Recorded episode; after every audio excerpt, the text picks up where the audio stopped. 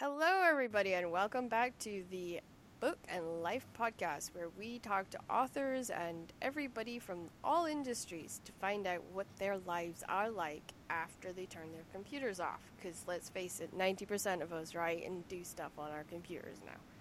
So, before we get into a great discussion with the legendary Marsali Taylor and somebody who had a huge influence on my writing, I'm going to stop and give you a quick weekly advert for Marianne Curley's The Time Guardian Book 4. The battle is over, the war is won, the prophecy complete, but life can't just pick up where it left off for Ethan. Struggling to cope with tragic loss at odds with friends in the guard, he finds himself adrift, jumping at shadows and sensing someone who can't possibly be there. Blaming him, herself for the goddess Lathenia's death, Giselle swears revenge and fulfills the Immortals' plan for world domination, but Giselle hadn't planned on love. And that leaves her with an unbearable choice. Should she follow her heart or the strings of a goddess? Short on the praise, but high on the expectation, who continues to pull her from the grave. As the guard and the order battle through the past and into the impossible future, Darkness lurks around every corner. The fight for the world's survival rests with just one. Is it friend or foe? Who stands in the shadow? Now, let's get on to um, Everyone Knows Me. I am the author of the Mariswell series. I'm a Shetlander, and it's great because I've got a fellow Shetlander on with me today. Um, you know, got to represent the old Shetland Islands. And uh, we're going to be talking about her amazing books that are all set on sailing boats. Yes, you heard me right. Sailing boats. And they are crime. And I say they're one of the best crime novels that's come out in Scotland in the last 10 years. Okay? Um, but then I might be biased. So, you never know. so please welcome to the show, Marsali Taylor. Thank you. Well, we have to represent Shetland. I mean, it is where we're from. so uh, we're going to get started with, um, of course, everyone knows that we play a book game. We talk about an author's life, um, and actually what it's like to be an author. But we're also going to talk about some books. So, to begin with, do you want to introduce the readers to your latest crime novel and tell us a little bit about it? Okay. The most recent book in the Cass series is called A Shetland Winter Mystery, and it's set around Christmas. And those are the dark nights when traditionally the Trows, who are Shetland little people, were given license to come out and roam around the houses. And there was all sorts of traditional things that were done to stop them doing any harm.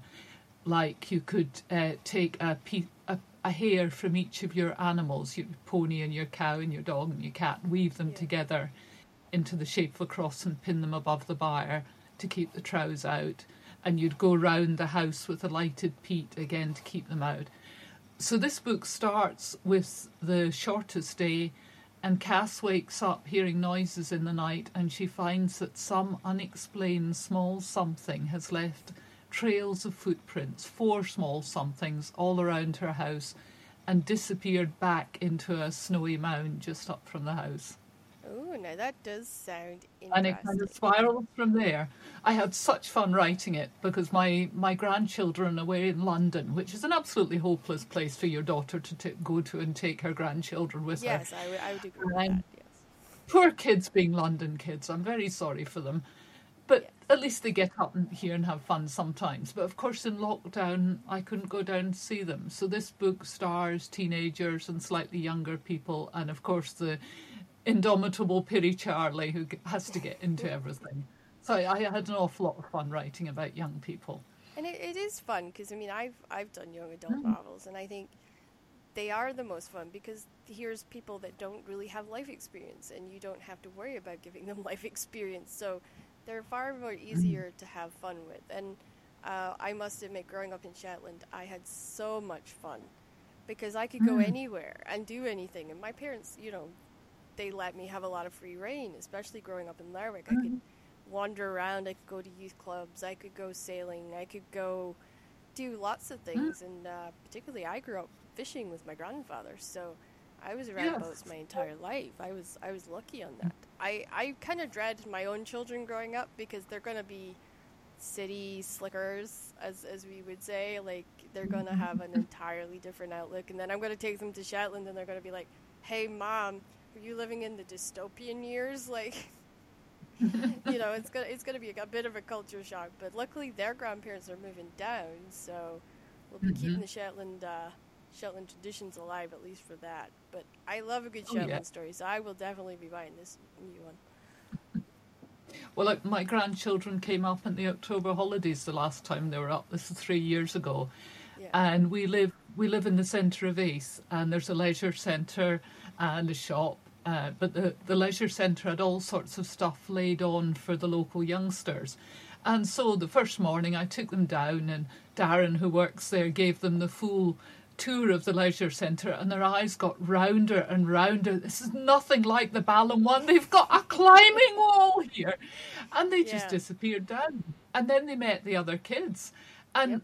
suddenly we didn't see them. They'd sort of sweep into the house in a gang of 10 to 12 year olds. They'd raid the biscuit tin, they'd play sardines under Philip's piano, and they'd sweep out again. And, and half the time we didn't know where they were. Yeah, But- exactly. Yeah. It's like that in the country. They were in somebody else's house eating somebody else's biscuits and, and terrifying somebody else's cats. And on the last day, we said to them, What do you want to do? And they said, Free roam, free roam. And they loved it because in London, they can't go anywhere without a personal escort. Yeah. And and Marnie said to her daughter, But you get to play with your friends at home. And she said, Yeah, but that's got to be arranged. It has to be a play date and we have to know when. And Yeah. and they just love this idea of just roaming. I must admit, So- I do too. Like, I, I know that in London, mm-hmm. and particularly, the gang culture is so bad. It's just so bad. And kids mm-hmm. get drawn into things so easily. And we are lucky with the youth clubs in Shetland because that's that's their place to go. And when I came back mm-hmm. up just uh, in 2020, there, I worked in the youth clubs, and it was great because I really got sort of hook-winged into coming back to the youth clubs when they heard that I was moving mm-hmm. home. They were like, "Oh, Crystal's coming home. She's a perfect youth club leader." I was like, "Oh, darn Yes. it!" but it's great because you know, as a writer, if mm-hmm. you're around your, you know, your subject matter, which at that time I was writing a young adult adult novel, it's great. You've got plenty of inspiration. But yeah, I feel Yes. for the kids nowadays. Like I've seen it in Glasgow. You know, they there's so much more crime with teenagers now than ever Mhm. before, and they don't have places to go. Like they're hanging out in front of shops and they're Yes. having coffee and trying to do adult things, but they're bored because they they don't know what to do with themselves. And I, I've seen the underage pregnancy stuff rising here, and it's scary. I mean, Mhm. here we've had two kids with knife attacks in the last three years. And I mean Mhm. that's in Glasgow, so you know that that's fairly common here. But yeah, I, I get why they would love, you know, the islands, the freedom, and, and everything else. And trust me, if I when I get to the teenage stage, I probably will be taking them to Shetland because there's no way that I will Yeah. handle teenagers running around down here. I think my Shetland out paranoia will kick in. Yeah. Um, so, but luckily, as I said, Granny and Granddad's coming down. So, uh, and this year my dad's Mhm. actually in Up Helly Aa in Lerwick. So, um, Oh, I'm hoping yeah. to come back for well, they have to come up for that. I, I will. They, they yeah. have to be in the Jarl squad.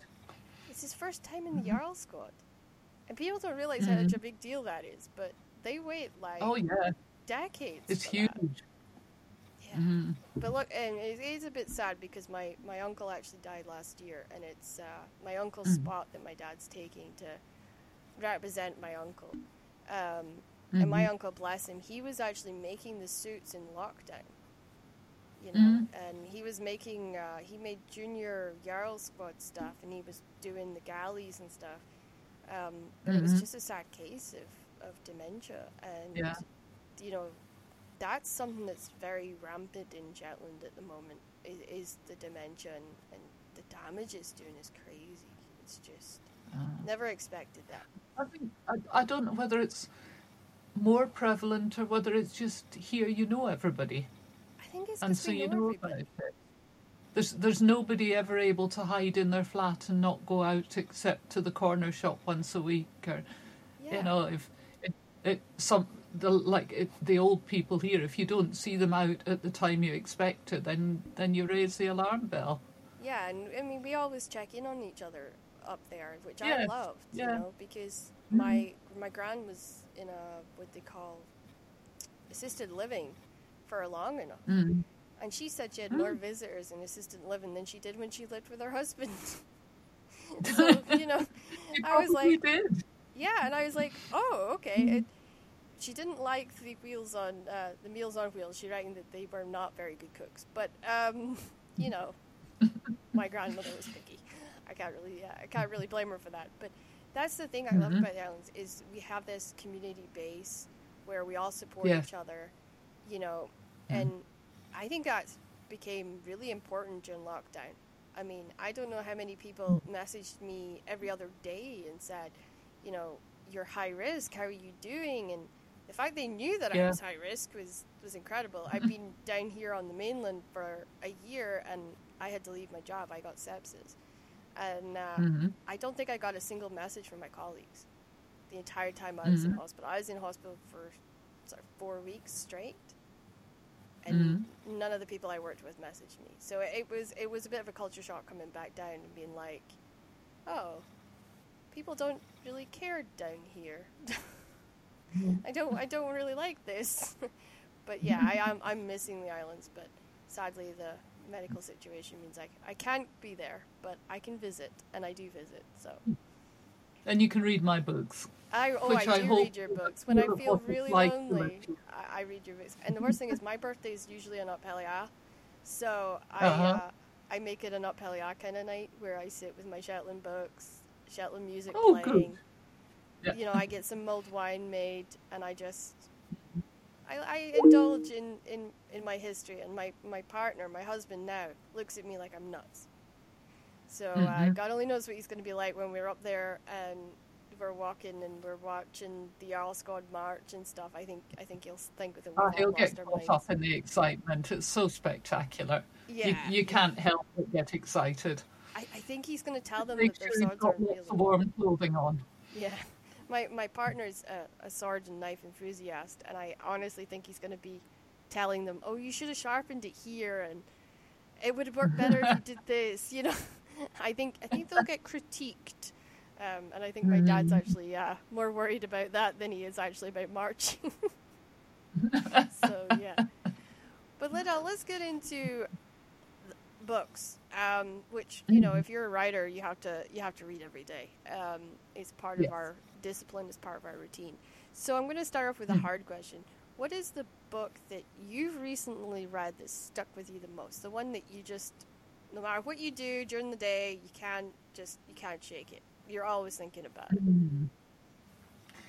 Well, there were several of it. I was thinking um, our readers group book, which was yesterday, yeah was Klara and the Sun by Ishiguro, which was an absolutely wonderful read about a loving, kind robot who is an artificial friend to a young girl. Super book, um, very sad, and we had a wonderful discussion about about how far artificial intelligence can go. Uh, I've recently been discovering the author Rumer Godden, oh right who was I, I read her as a child things like The Mouse and His Child and Miss Flower and Miss Happiness, yeah and I've been discovering her adult books, and I particularly loved one called In the House of Brede, set in a convent, oh about wow. somebody who almost retiring age who retired to a convent. Absolutely fascinating. Yeah, I mean Um, that that went on in London, didn't it? Kind of near the end of sort of the world Mhm. wars and stuff like that. The older people that weren't married were going into the convents, and some of them were becoming midwives and were placed all over the place. That I mean, Yeah. that's incredible. I, I don't. I don't think it was supposed. It was just a decision that this woman had made, and it kind of followed her through it. Yeah, But the the other two, two that I feel non-fiction ones that really influenced me have been Caroline Perez's Invisible Women, which is Oh, an absolutely fascinating read. Have you read it? I've I've read bits of it online, but I haven't actually had a chance to pick it up. But I I do want to. You know, I also like how do, the fact that do. Yeah, our our whole world's changing in regards to women, and I was Oh, I talking about this last so. week. You know, it's Mhm. crazy. Um, one of the things that I studied when I left the Shetlands was I did wrestling. Uh, I trained to be a wrestling writer, so writing wrestling shows, and that is a Mhm. very male-dominated world, like incredibly yes. male-dominated world. And I got told right from the bat, "Hey, you're a woman. You can't write wrestling." And I went, "You obviously haven't met a Shetland woman because if you say you can't, they can't do something, we're gonna go do it. You know, because Yeah. that, that's how we're bred. That's how we're born." And Mhm. uh, I did. And I wrote wrestling, sev- sheep is, yeah. is a, wrestling sheep is an important job of a Shetland woman. exactly. If you're in the country. You know, like we understand it. I mean, we probably Yeah. wrestle better than they do.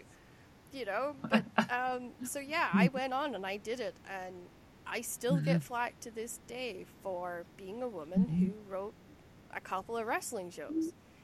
But it trained me because being an author, you can't have a thin skin. There's always critics out there that will tear your book apart, and I, I must admit, it was the best possible training I could have had.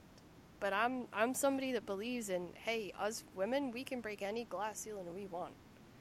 Um, and I, I kind of promote that. And I, I did actually last week with Joe. I was very kind of like, hey, why is wrestling kind of locking us women out here? Um, and this is a great platform for being able to to kind of raise those things that you know a lot of other mm-hmm. podcasters not don't want to do it because they're scared. You know, they're scared of not getting guests. They're scared of you know the backlash and stuff. And I'm not because at the end of the day, if you're not talking about this, how is anything going to change? So I, I love Well, books yeah. that are are about that and mm. about pushing forward for all of us. Well, I do recommend this one. I, I, I didn't, you know, I've always felt that the world doesn't quite fit me, and suddenly I realised why. It literally doesn't fit because it's not designed for me. No, uh, things like, you know, we're fifty percent more likely to be injured in a car accident because cars are designed for males of sort of certain Certain height, average yeah. male height, average male weight. And we pesky women will insist on pulling the seat forward because otherwise our feet can't reach the pedals exactly. and yes. so we're in the wrong place for airbags and safety, safety and so on. So that was fascinating. Um, and the other one was Sherry Turkle's Alone Together.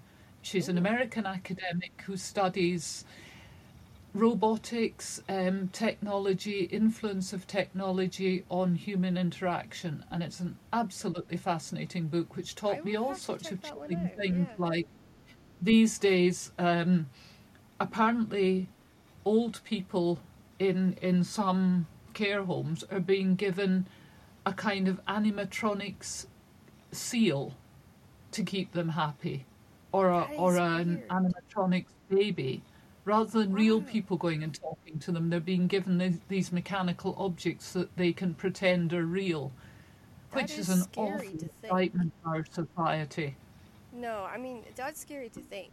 I mean, I know we're not Hmm? doing it in Shetland, but that's scary because I think Yeah. be saying anything to anyone.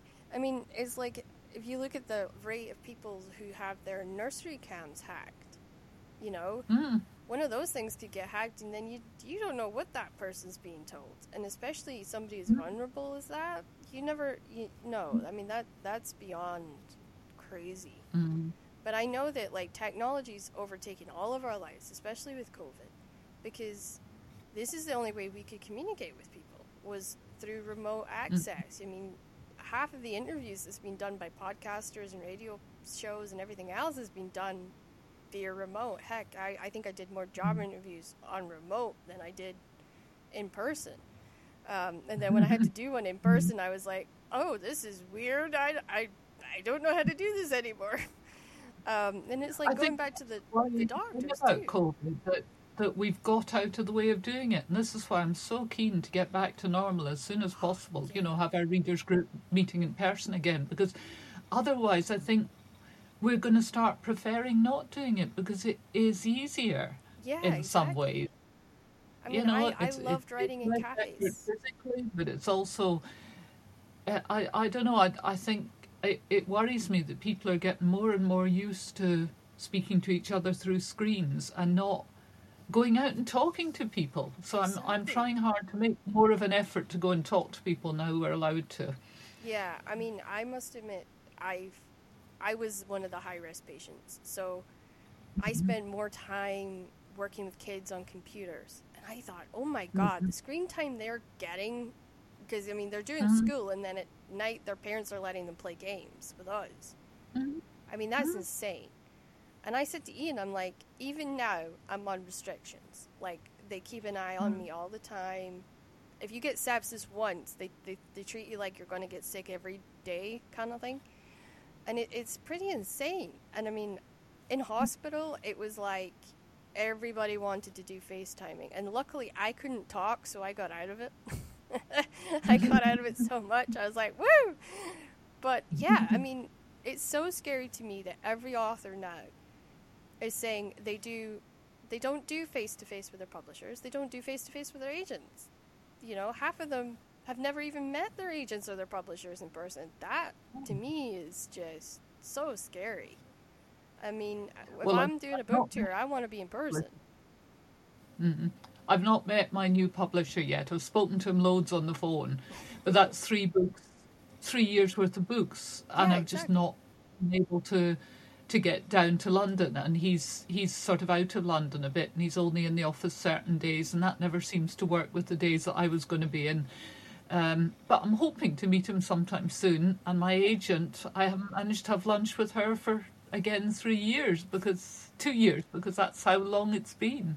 It But hopefully that will come again. Yeah, and I mean, It for, will.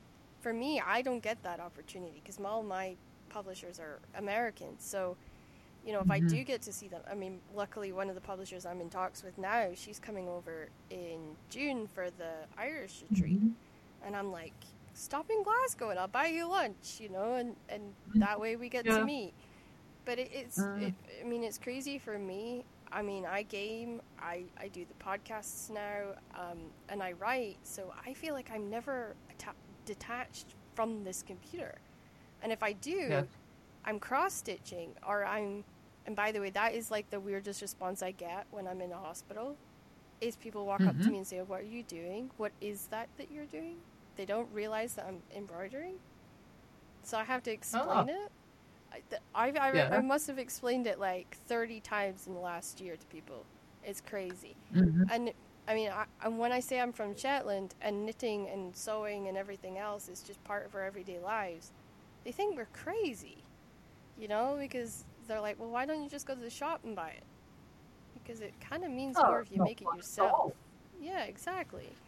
Yeah. Um, my luckily my mother-in-law just bought me a sewing machine, which I am Mhm. so grateful for because, I mean, you know what it's like to hand stitch anything. It's it takes a long time.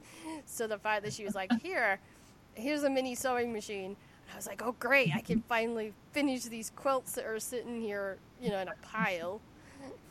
But that's just that's Well, just Shetland life. I'm making. I make. Um, I make costumes. Yeah. I'm, I'm a key member of our amateur drama group. So I 18th century I like particularly. So I have several full 18th century outfits with hoops and stays to go underneath. And I have a wonderful old 1906 treadle which I bought while I was a student at university. yeah. And it's still going strong. In fact, recently I discovered somebody who who serviced the old sewing machines. So he came out and Oh, spent a morning with it.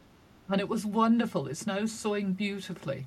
oh, that's He amazing. actually said that somebody at some point had taken it apart and put it back together wrongly, and it was still sewing. wow. Um, but now, now it's really doing well. So I'm going to make myself a really pretty dress for my niece's wedding in September. See, that's the thing about us. We're, I always say that Shetlanders are crafty, but we have Mhm. like the longest winters.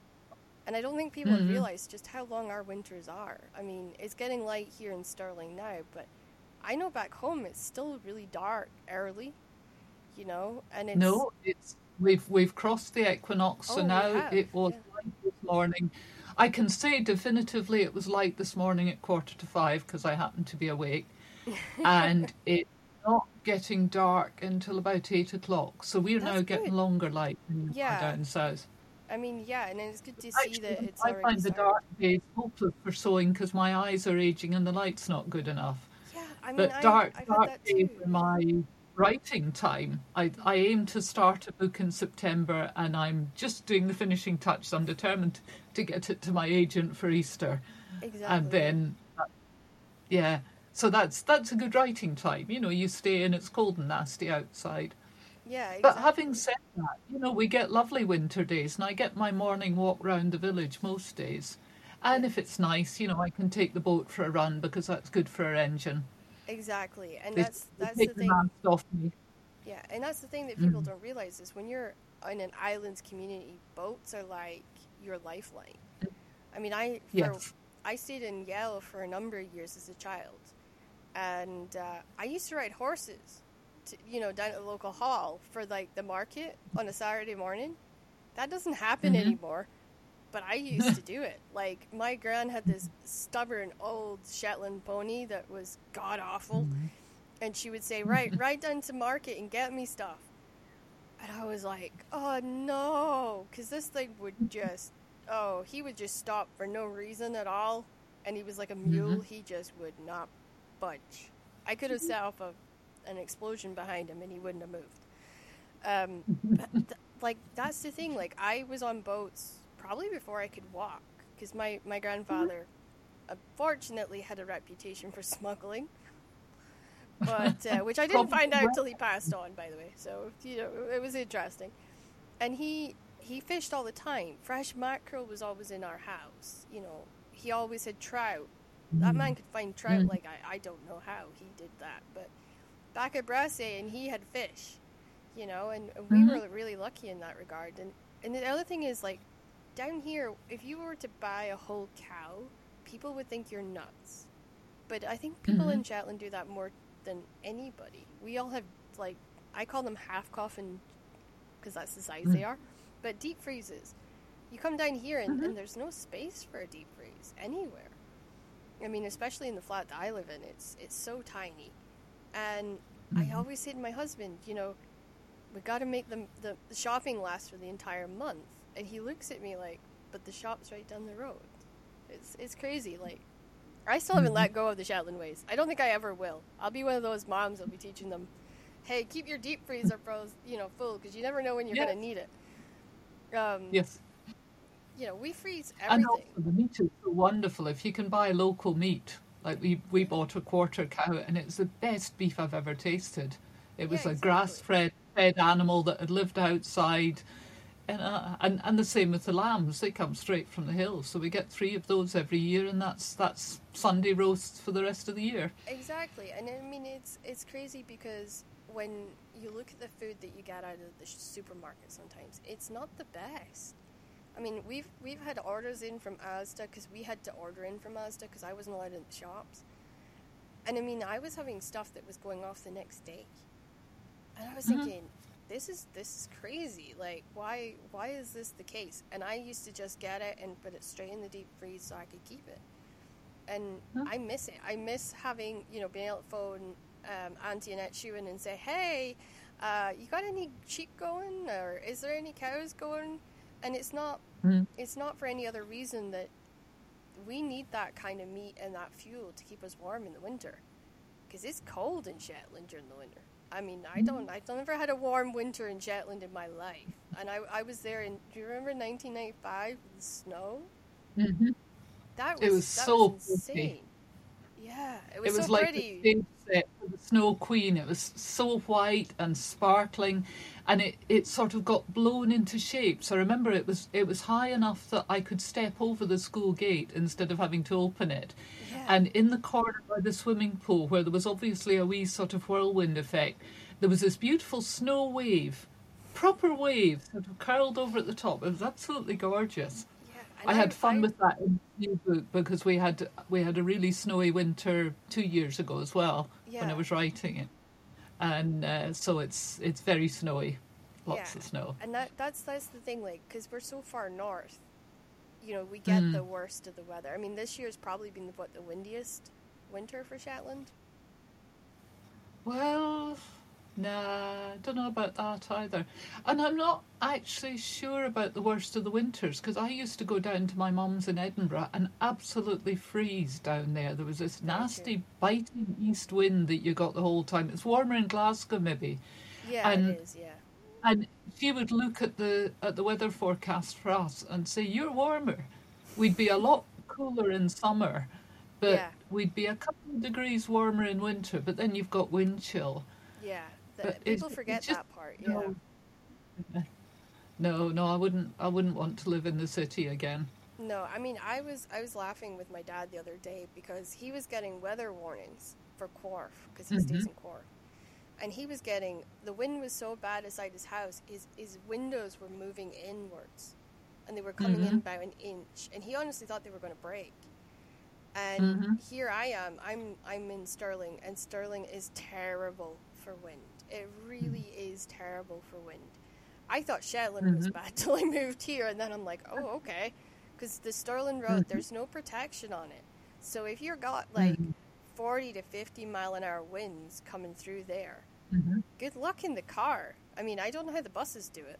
And my hubby's a bus Mhm. driver, and I, I worried every single day that he was driving that bus thinking, please, Lord, Mhm. don't let him get blown over today. Like, I mean, it, it was so crazy. And I, I thought, you know, when I'm seeing the winds up in Shetland and they're, they're a lot higher than what we had, Mhm. I was like, I hope my dad's keeping everything tied down because, He is. He naturally is. This is another thing that really surprises me when I go south. You see, like scaffolding with a wheelbarrow left on it, yeah. whereas in Shetland that- definitely wouldn't be left there. No, because You- we know you it gets blown off, you know? Yeah, you just don't leave things lying around in the same way. I laugh because um, my neighbors last year they got this polytunnel, above ground polytunnel, and Mm. they are wind traps. If a wind gets through it and can pick it up, they are wind traps, and they lost it. It came flying through our driveway, hit our car and two Ooh. others, and this poor Mhm. woman was running after it because they didn't tie it down. Like we had to tie down their bins because they they had no idea that you're supposed to tie bins down in high winds. And I thought, if we don't tie them down, we're gonna have a bin in our front room or something. And you know, Yeah. and it's crazy here. They the other thing that I've Mhm. noticed is people are all complaining about stoves. Uh, you know, wood burning stoves and wood burning fires now. This is a thing. And I'm sorry, I grew up with that.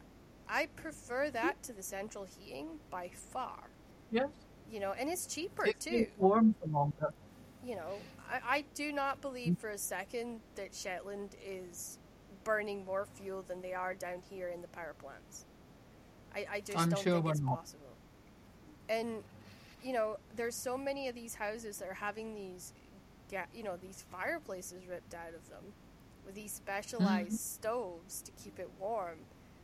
I would rather have a house with a, a wood burning fire, particularly now that they've lifted. I mean, I don't know if it's hitting you yet, but here they only lift our rubbish once a month. So every Mhm. one of those four recycling bins, we get lifted once a month. And it, I'm, I'm not joking. It's not enough down here for the people in this, the city. Mhm. It's it's awful. And we're lucky. We're on the countryside, so it's not you know we're not too overloaded in where we stay. But even we struggle with it. I mean, I've seen my hubby have to do, you know, dump runs because Mhm. they just don't lift it enough. But if you've got a wood burning stove, you can you can use that cardboard as as you know kindling. Mhm. Then it's great because you can burn it and you can burn your letters and you can. It reduces Mm-hmm. the waste so much. And guess what, guys? If they're taking it to recycling, do you not think that they're you know burning that stuff as fuel so that they can do the other stuff? Because they are. It just you know it would be cheaper and faster if we're heating our homes with it than you know. That's that that's the that's a In terrible Lerwick, they thing. I do think. actually heat homes with it. In Lerwick, they, they have the district heating system, which is actually incinerating rubbish and using that to create heat, Yeah, exactly. which is a brilliant idea.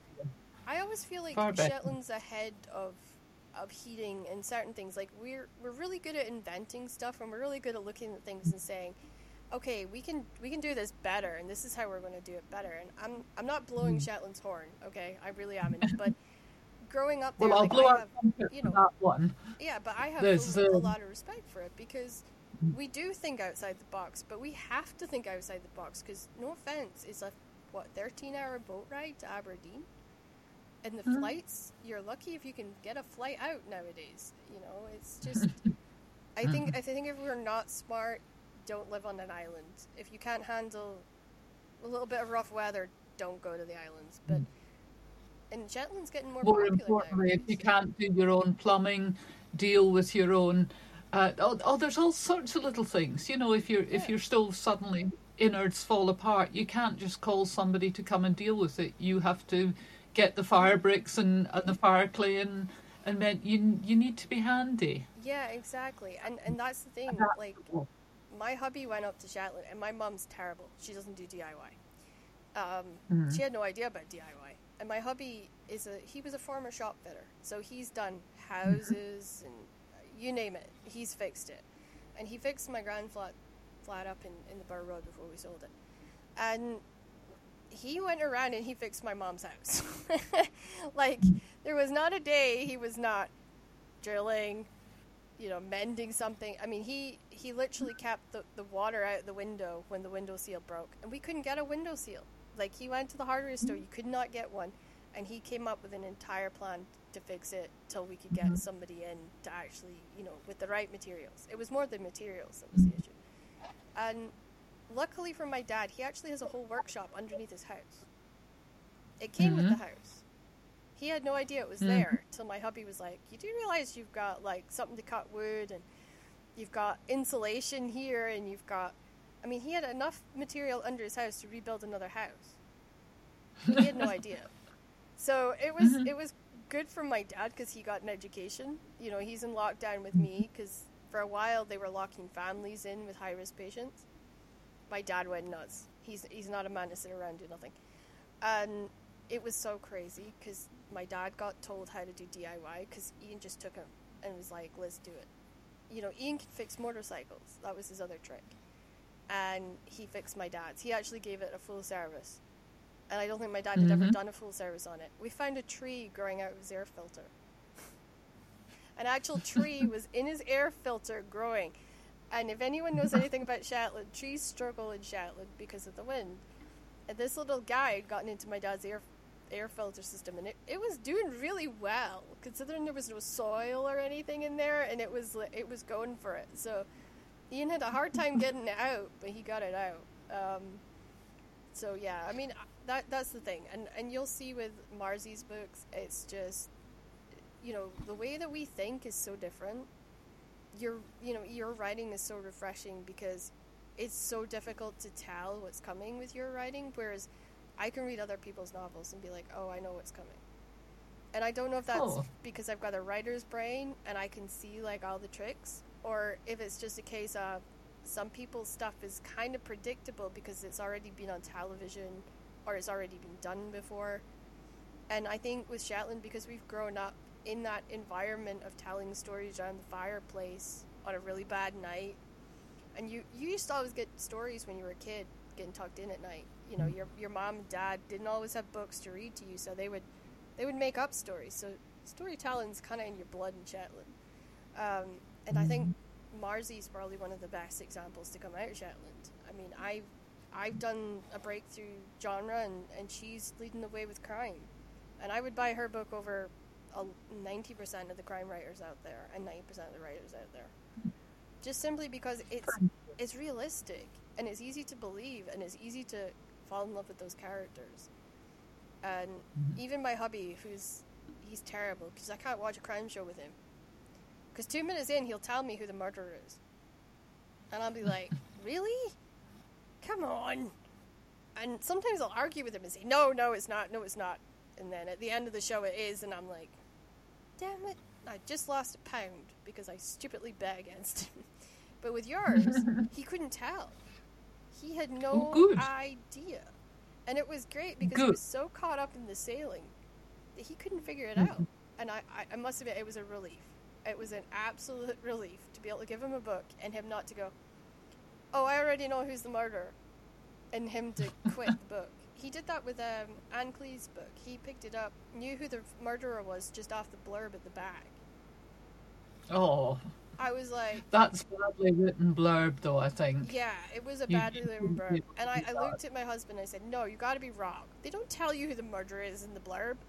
I read it and I was like, oh shoot, uh, crap. Okay, he was right. you know, but he loves the series. He loves the Shetland series. I'm not a fan of the Shetland series. I think it portrays us in a really bad light, and I, I hate how Mhm. dark and dull it makes the islands look. Do you have you seen it?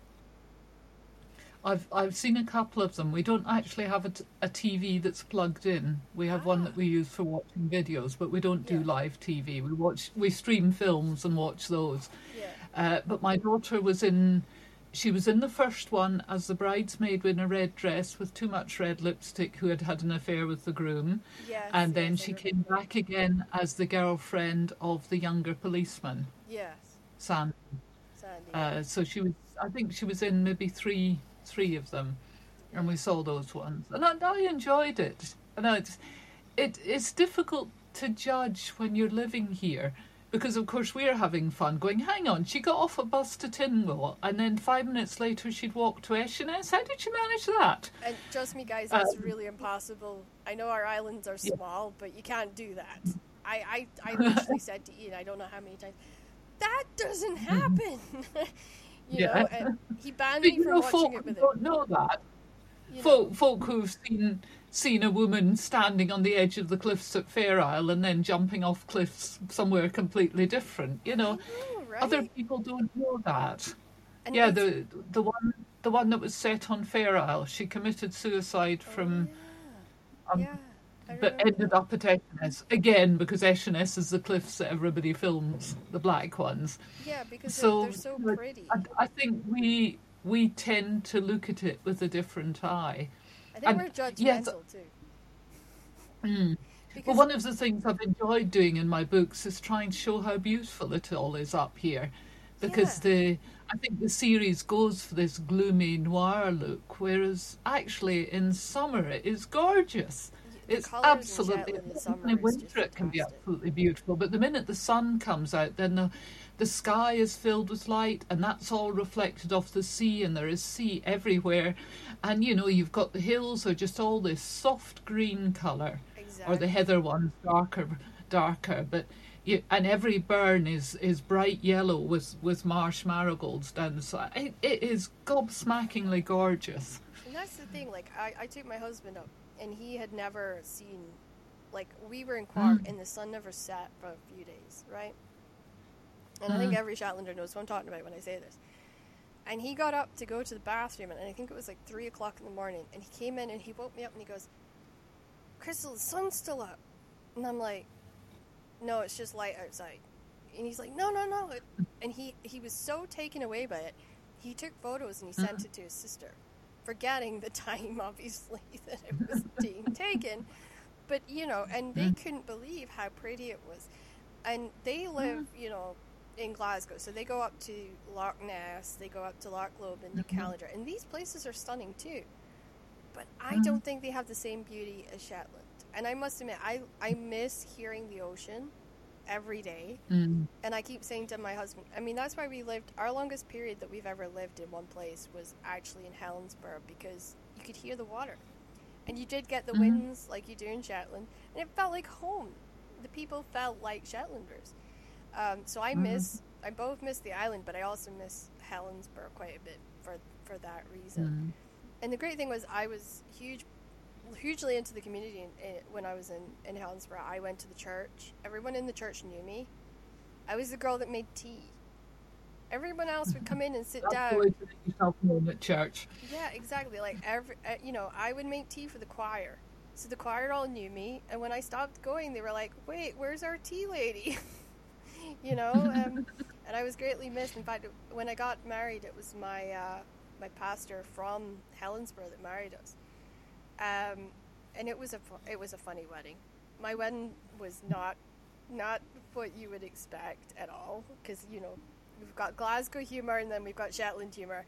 Um, so the the jokes were flying all night long, and everyone was having a whale of a time. And I'm not a big dancer anymore because of my uh, arthritis, so I didn't have a dance. I didn't do the dancing, but I had a big puffy dress, I had a husband who tried to help me sit down and then realized I couldn't sit down in my skirt because it was way too big. The hoop literally would have turned me upside down. Um, Mhm. you know the way it goes. and I'd done drama um, in Shetland, and I thought I could, I could sit in any dress. I could do anything in any dress. I soon learned that there's a certain um, trick to big dresses that I didn't know. So I nearly ended up on my butt a few times, but I learned. I should have walked around the house in it. I really should have learned, like, done that. But my house was so small, I wouldn't have got it through the hallway. so I, I kind of learned, okay. But no, like, I, I must admit, I will have a home fair at some point because Mhm. a lot of my Shetland family were not able to attend. And it was sad because I, I missed everybody. And it was still, we still had COVID restrictions, so a lot of my family couldn't come. And also, my wedding ended up being, unfortunately, at prelim time. So my niece and my, Mhm. well, my cousins couldn't come because they were sitting their prelim exams. Mm. Um, that was just bad timing. I mean, my, my wedding got rearranged eight times because of COVID. Um, you know, luckily I had a venue that was very understanding. Um, you know, in, in Dumfries and Galloway, so I was lucky on that account. But yeah, I, I, I must admit it was it was nice to see the Glasgow Shetland connection working, and and there there Mhm. was no animosity on any side. There was no kind of awkwardness. My family had not spent a lot of time with my in-laws because obviously if you're living in Shetland, you don't get down very often. But it actually worked out pretty well. We were we were actually pleasantly surprised. Um, you know, my aunt loved it. She'd never met any of them before. Um, you know, and it was fantastic. And that's the thing Mm. about Shetland. We're so welcoming. We are so friendly. We do get a glove easily. I, I'll, I'll admit that. I, I'm a bit of a scaredy cat at times. Um, but yeah, it was great. And my husband, you know, he was scared of going up there because on our first date in Shetland, we got locked in a cafe because they didn't understand what he was saying and they weren't sure if he was going to rob them. I remember the last asking me if he was going to rob them. And I was like, no, he's only in for a rolling sausage. But I had to say sassenich because she didn't know what a sausage was. And Mhm. it was so funny because after that, he was always wary of Shetland because he wasn't sure like how people were going to accept him or or interact with him. But they got they got over their their concern of his accent, and he gets on great with them now. So every time my dad goes to the roll van, the first thing he's asked is, you know, is your son-in-law coming up? and my dad's like, no. oh, it's okay. So yes, with uh, our our next question is: Is there an author, past and present, who's in, influenced and inspired you and got you excited about books? And do they still get you excited? Well, I've always been excited about books. Even as a child, my mum used to say I devoured books rather than read them. I Yeah, loved the reading. thing, yeah. Um, I loved the Narnia books, Anne of Green Gables.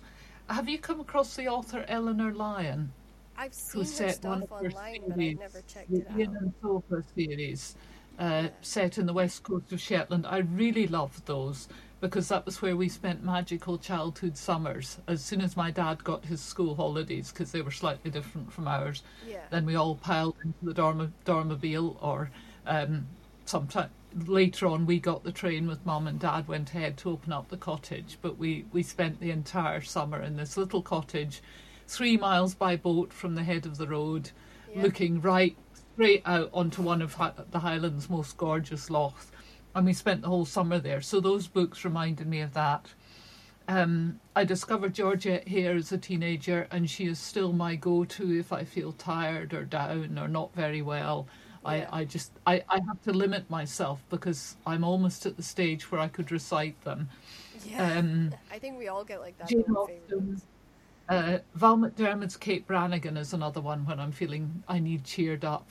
I love that series. She's an incredible writer, uh, I must admit, and she's doing so much good stuff. Like that whole thing she did with the news and fighting, you know, that whole situation with the football club. She's she's a writer that I'd love to get on here because I think she really understands a lot of the big problems that we have today, and she's Mhm. so clued in, and even her writing is really Yeah. clued in. That's what that's particularly what I love about her. And I mean, you're talking about summers, you know, where you went to the island. I mean, I spent my summers in Cullivoe, Yell, and that that's remote. I don't think people realize Yell's quite a remote place sometimes. And Mhm.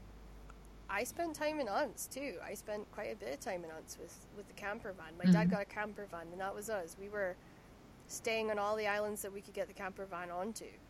Um, Mhm. I never made it to Papa Stour. I would have loved to have made it to Papa Stour, but I never made it there. Oh, Papa Stour is lovely. We have we have monthly retreats there with the church. Yeah, we just I all all pile on the ferry on a Wednesday morning and stay there all day and have mass in the kirk, and it's it's really it's such nice. It's so quiet. Yeah, It's absolutely silent because there's there's very little traffic on the islands. yeah, You know, people have an old car that you, they use, but most people just walk everywhere. Well, all eight people who live there during the week. But it's you know, Aith, where I stay, it's it's a village of 350 people, but it's noisy. There's clanking down at the salmon pier, Yeah. and there's the school fit, pit, football pitch, which appears to need mowed every 10 minutes.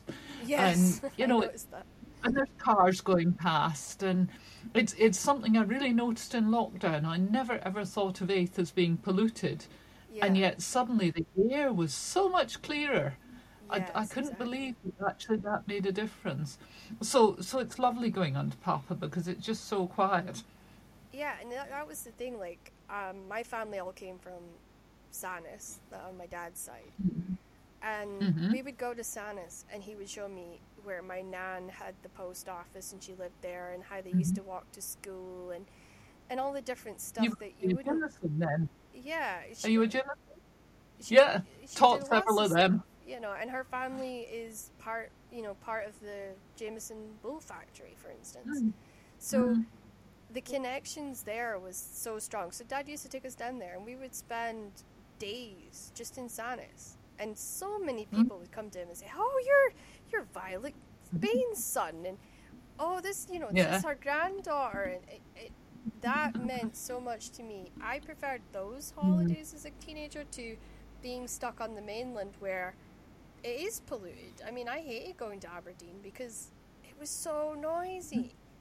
And Mhm. I got so used to the quiet in Shetland that Mm. I just never realized. And then when we were staying in Quarf, the traffic in Quarf got worse in lockdown, but it didn't get better because everyone was going for runs.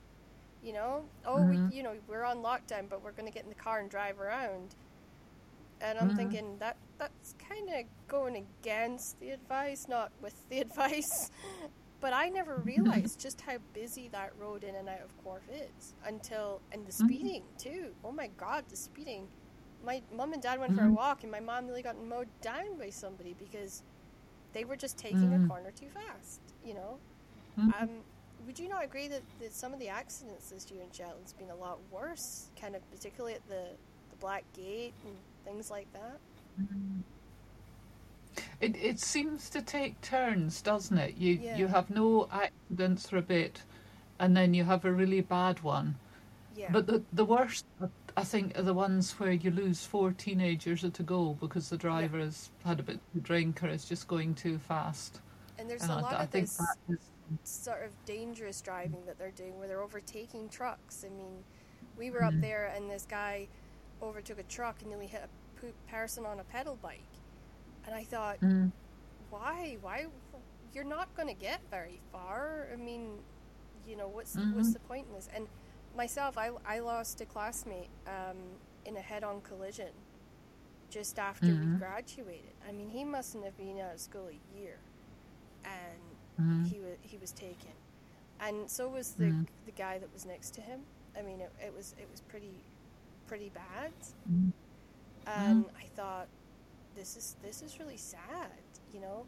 And Yeah. there's been quite a few of my classmates that have have passed on now, and I think I was surprised because I, I honestly, in my mind, in my way of thinking, and I know this is a very weird way of thinking, but when I was sick, everybody that was sick was always in Aberdeen, and everybody was healthy in Shetland. Like very few people got sick in Shetland, as far as I was aware.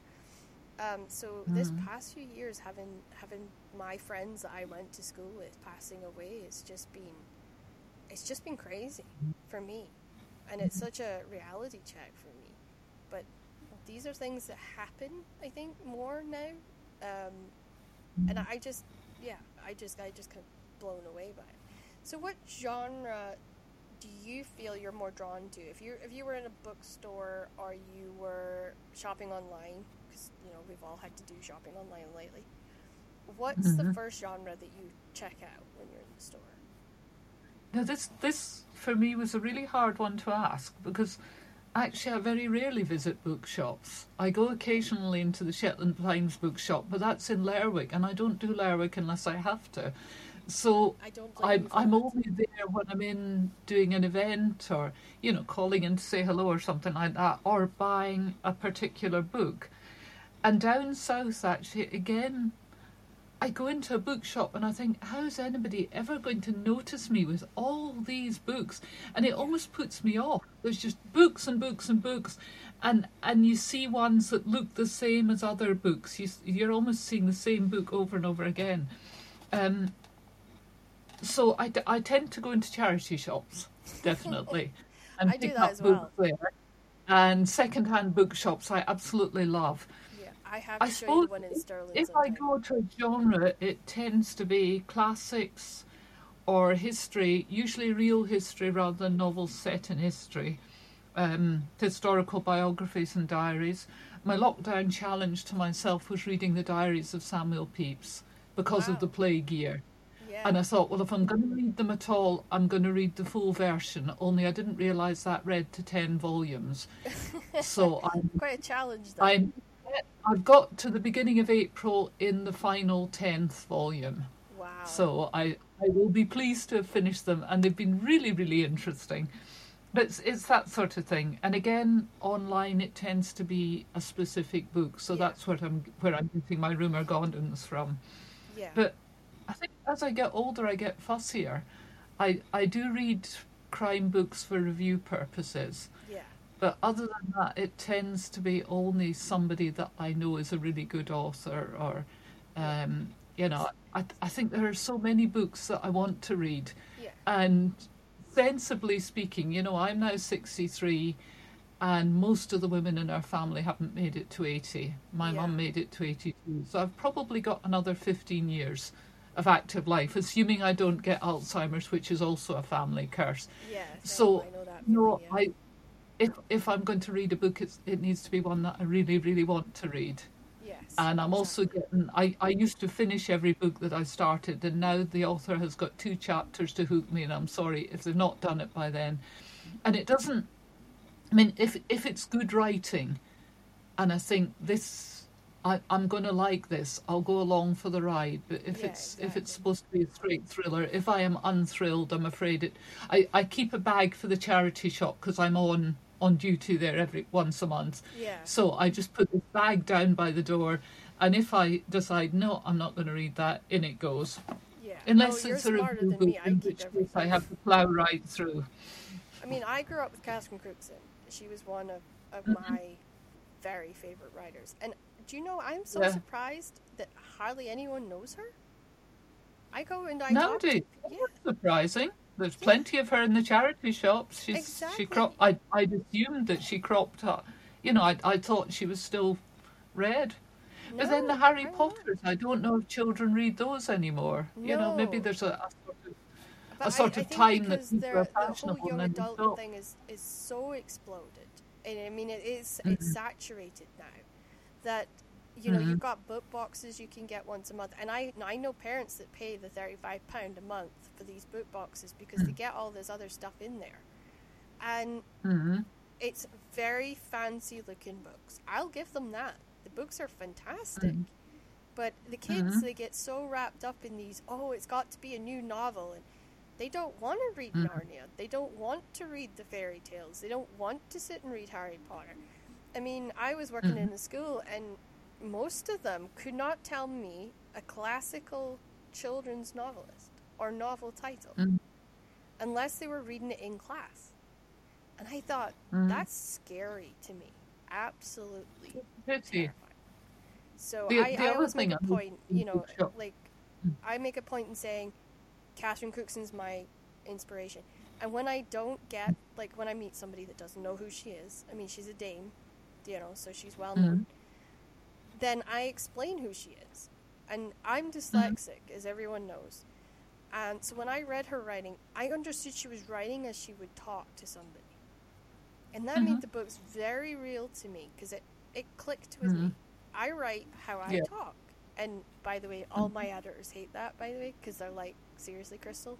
Half the time we don't know what you're Mhm. saying. Especially if I go for it, like, I'm writing along and then I have a Shetland moment and I do something and it's all Shetland description and then I'm like, oh, sods. And now I got to go and Mhm. explain this to this poor editor who's never heard of this at all. And, you know, I spent two weeks having to rewrite it. But to me, she's she's such an undercredited writer now. She was one of the favorite Mhm. authors for the Queen, and people don't realize that. And she Yeah. has written a lot of books. I mean, I've I'm lucky. I've got ninety percent of her collection in my house, and I, I adore every single book. There is more to Catherine than Tilly Trotter. That's the one that mm-hmm. everybody knows is Tilly Trotter on the Moth. And you know, she's she's incredible. She actually, when I was reading her interviews and stuff, she hinted at writers like Elizabeth Chat's work, and I went and I read her, and I was like, wow, this woman can write.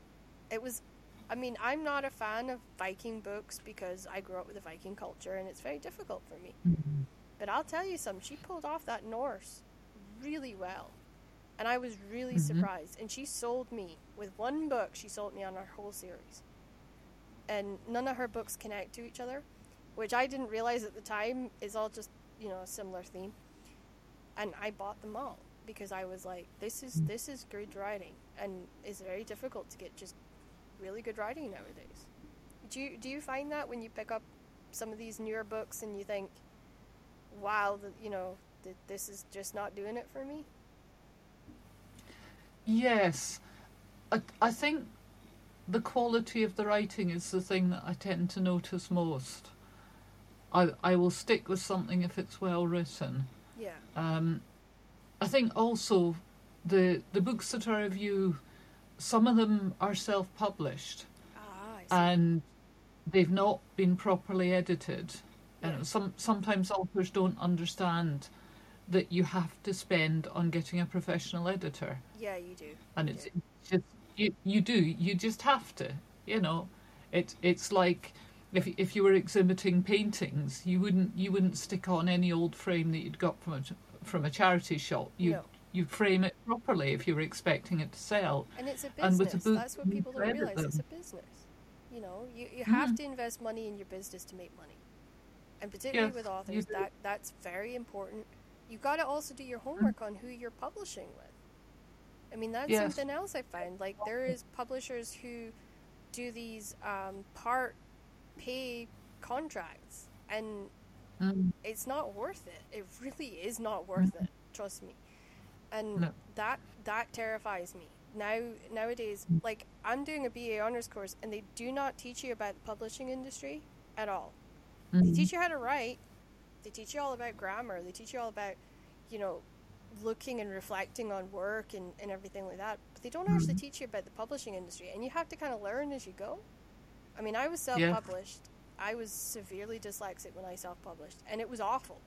I binned it. Mhm. I binned it. I, I was so embarrassed. I binned it, and I went on and I I have published with people all over the world, and it they don't if they don't have a decent editor, I have to leave because if I don't have someone that I can really really work with to make sure that Mhm. book's perfect, what's the point in me putting it out?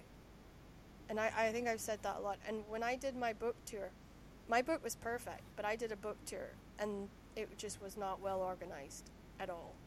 I mean, I'm turning up and the book's turning up five minutes after me, Mm. you know, and they hadn't marketed it. So none of the stores knew how to promote that I was coming in to do it. And I did a tour from London to, to Aberdeen. And I Mhm. did probably 90% of that promotion myself. And every shop I went to, I mean, it was only maybe two or three books in a shop, and I sold out. Because I knew, Mm. I, I mean, Shetlanders know how to sell. We have to know how to sell stuff. Mm. I mean, I think everyone's had to sell stuff at Sunday markets and stuff, and that's the great thing about us. We can do that, and mm. I, I was so disillusioned by that. You know, I was really disillusioned by that publisher, and it took me a long time to find my feet again. And now I'm mm. actually, rather than write two or three books in one go, I take longer to write a book. I take much longer to write a book because I want to make sure it's perfect. I mean, my crime mm. novel, I've been working on it for four or five years now. And I worked with, I'm so lucky, I got in touch with a guy that did 48 hours in the US. Incredible gentleman. And that poor detective must have sat and read things 150 times. And the book's not finished. Mm. But he has spent so much time going through police procedures, um, looking at case files. You know, he dug out his old case files just to help me. Mm-hmm. You know, it was I was really really lucky. And when that book does get published, I know it'll be the best book possible. Have I said it in Shetland? Yes, I have. Is it probably a very brutal murder? Uh, yeah, but I actually, you know, when I was in Shetland, I did my research. I drove the road. Well, my my dad drove because I can't drive, but my dad did time things for me.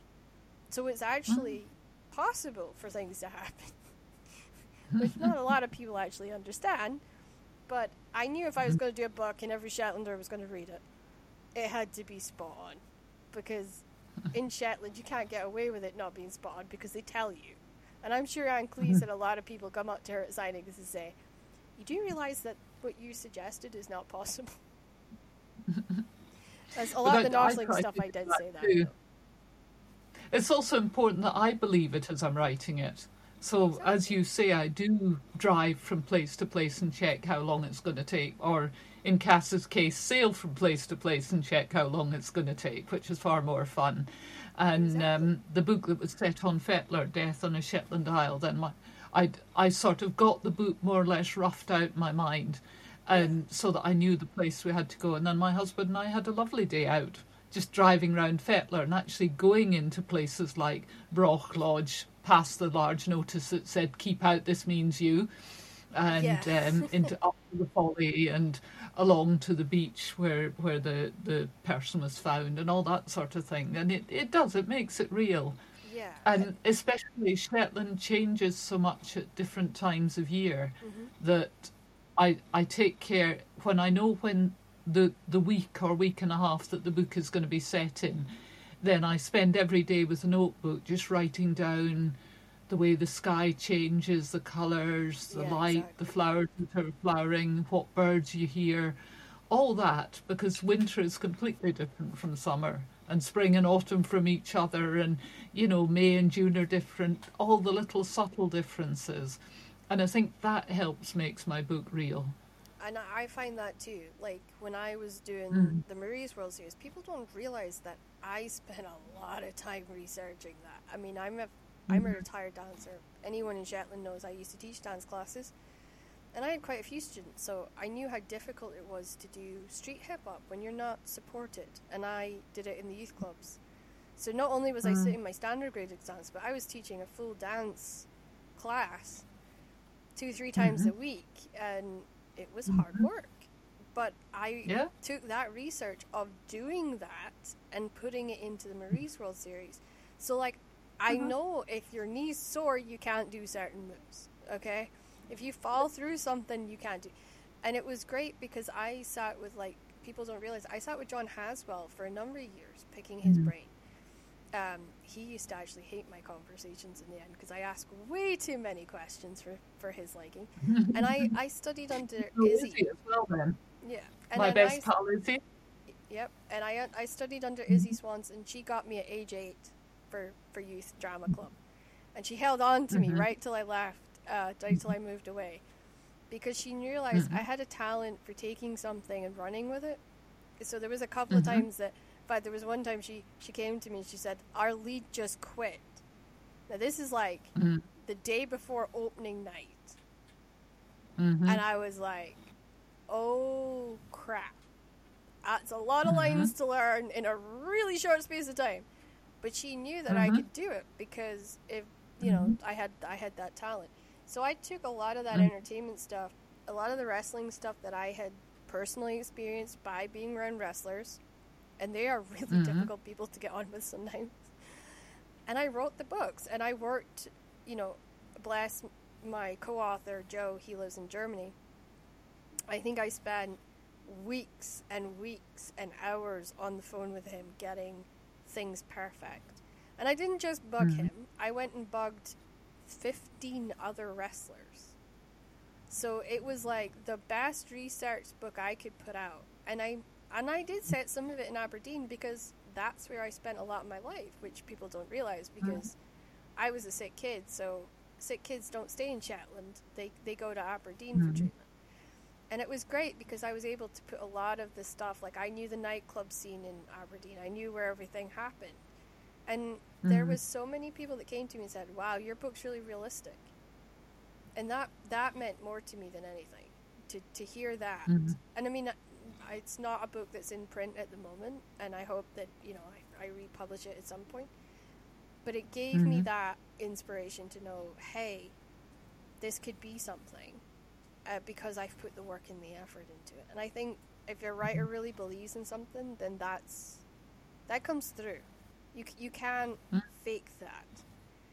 I know a lot of writers Yes. try and fake it, and it doesn't work. But with everything I do, because I I knew of you when I was at school, because funnily enough, we crossed paths once, and you rubbed off on me. and I, I was under I was under Annie, and Annie was an incredible learning support assistant for the Anderson High School, and she taught me so much about just going with what I knew and loved. She was probably nurturing that creative writing side of me way before anybody realized I had any talent. And Mhm. she was the driving force for me to do the writing contest at the library. And I met Debbie Glory. Next thing I Mhm. knew, I had a writing career. Like, I, she told me, she says, You've got one hell of a detailed mind. Why aren't you publishing? And I couldn't answer that question to her. And now, I, you know, and she's followed my career since I took off. And I, that that's the biggest honor to me was to be able to say to her, "Hey, I've published a book. I've done a book tour. I've walked into a bookstore and seen my book on the shelf. Might not have been good. spotlighted, but that was the best moment of my life was to do that. I Mm. never quite got the moment though of, of walking into the Shetland book top shop and seeing my book on the shelf. That was my dream. You will. You will. But I will eventually, especially if I set a book Yeah. in Shetland. Then they might they might Yeah. include me. Oh, I'm sure they will. I'm sure they will. you know, and Yeah, and you were the inspiration for me to do this crime novel. If you know, because I was Oh. reading your stuff and we were messaging back on fa- you know back and forth on Facebook, Mhm. and I loved your work. I loved the fact I couldn't tell like what was going to happen. I I've, I read a lot of Kelley Armstrong recently. She did a thriller series called Omens. Mhm. And I can tell you, I don't believe at all it was a thriller. It was like a book that was trying to do so many genres at once. It Mhm. was like you couldn't put your finger on what it was supposed to be. Mhm. And I I couldn't for the life of me I was like is this a fantasy? Is this a thriller? Is this a murder mystery? It just didn't tick one box more than any of the others it hmm. was a really good read. I just wish she had, you know, stuck to one thing. It was too much in one go. When I really thought about it, I decided that what I'm probably writing, actually, and I know they come under the heading of, of puzzle mysteries, Yeah. but what I'm probably writing is children's action stories for grown-ups. Well, yeah. I think that's what Cass thinks she's in. I mean, I liked yours because it wasn't dri- I hate a lot of the crime novels that you get, and it's all about sex. Uh, To me, Mm. I, I can't do it. Like, it totally ruins the Yeah. mood for me. I have to skip over it. Um, there's a Mhm. honestly a beautiful crime writer called Marie Force. She's Mm-hmm. absolutely fantastic. I just wish there wasn't any sex in her books. And I've said that to her. I said, I love your stuff. I just don't like the sex. You know? Um, and that woman can create a thriller. and they're short, Mm-hmm. and they're actually with a company that's under Mills and Boon, and people don't realize that. Mhm. But she's an Mm-hmm. incredible writer, and I tried her just simply because, uh, you know, a publicity person reached out to me and said, "Hey, I've got this book. Can you review it?" And I fell in love with it. It was the same. I, I don't know if you've come across uh, Fiona Cummins. She No. has an incredible gift for crime and thriller. She mm-hmm. wrote a story called Bones, and it's about a Mhm. serial killer that is desperately looking for, for bones that have been deformed, children with deformed bones and, and skeletons with deformed bones, and he and it's mm-hmm. crazy. You just get, and he works in a hospital, and you mm-hmm. know that he's, you know, you you follow this female detective, and she's amazing. But you're creeped out the whole time because it, it slides into his brain a lot. And you think can somebody honestly think like this? Like you get Mhm. chills reading it. And to me that just being given that book to review has set me on a Mhm. course to read her constantly. If i'm really feeling down and i feel like i'm not a very good writer and i want to throw it in i go and i pick up her or i pick up rachel caine or i pick up a catherine cookson or even yours Mhm. and I, I get re-inspired, relit, and it Mhm. means so much more to me than I actually realized. You know, and I think Uh-oh. I think that's the the good thing about books is that you you know no matter what you're going through, there's a book to get you through it. I think Mhm.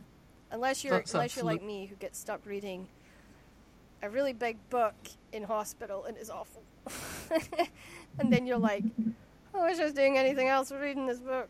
But I can't do anything else, so I'm just gonna have to read it. Yeah. uh, Well, I almost had a disaster because I started lockdown in hospital. I, I turned myself in with, um, I'd had problems with bowel cancer and an infection and so on. Yeah. And I was due for a big operation just before lockdown started. And I, I, I suddenly woke up with this great swelling where the infection was. yeah. So instead of going into mass, which is what we planned to do, it was the first mass of Lent, the last Friday of the, Yeah. of the last Friday of February, and so I said to my husband, I think, I think actually, I think I probably better go to A and E. Yeah. So we went to A and E, and I was lucky because the the consultant on duty was actually a bowel specialist from Glasgow, so I could explain to her what the problem was, which was so complicated that I Yeah. didn't. She understood what I was saying. She knew my surgeon. Yes, Um, exactly. She said to the nurse who was checking me in, uh, "Take this in one in right now, and tell Chris in Aberdeen to put put her down as an emergency." Exactly. And so I was I was in the Gilbert Bain Hospital in Shetland for they were vaguely speaking about this disease in China somewhere. And then they sent me down an ambulance flight, and Philip came with me to stay at Clan, which is this wonderful hostel for cancer patients and their families. Yeah, and so his plan was to stay while I until I had the op, and I was there for a month.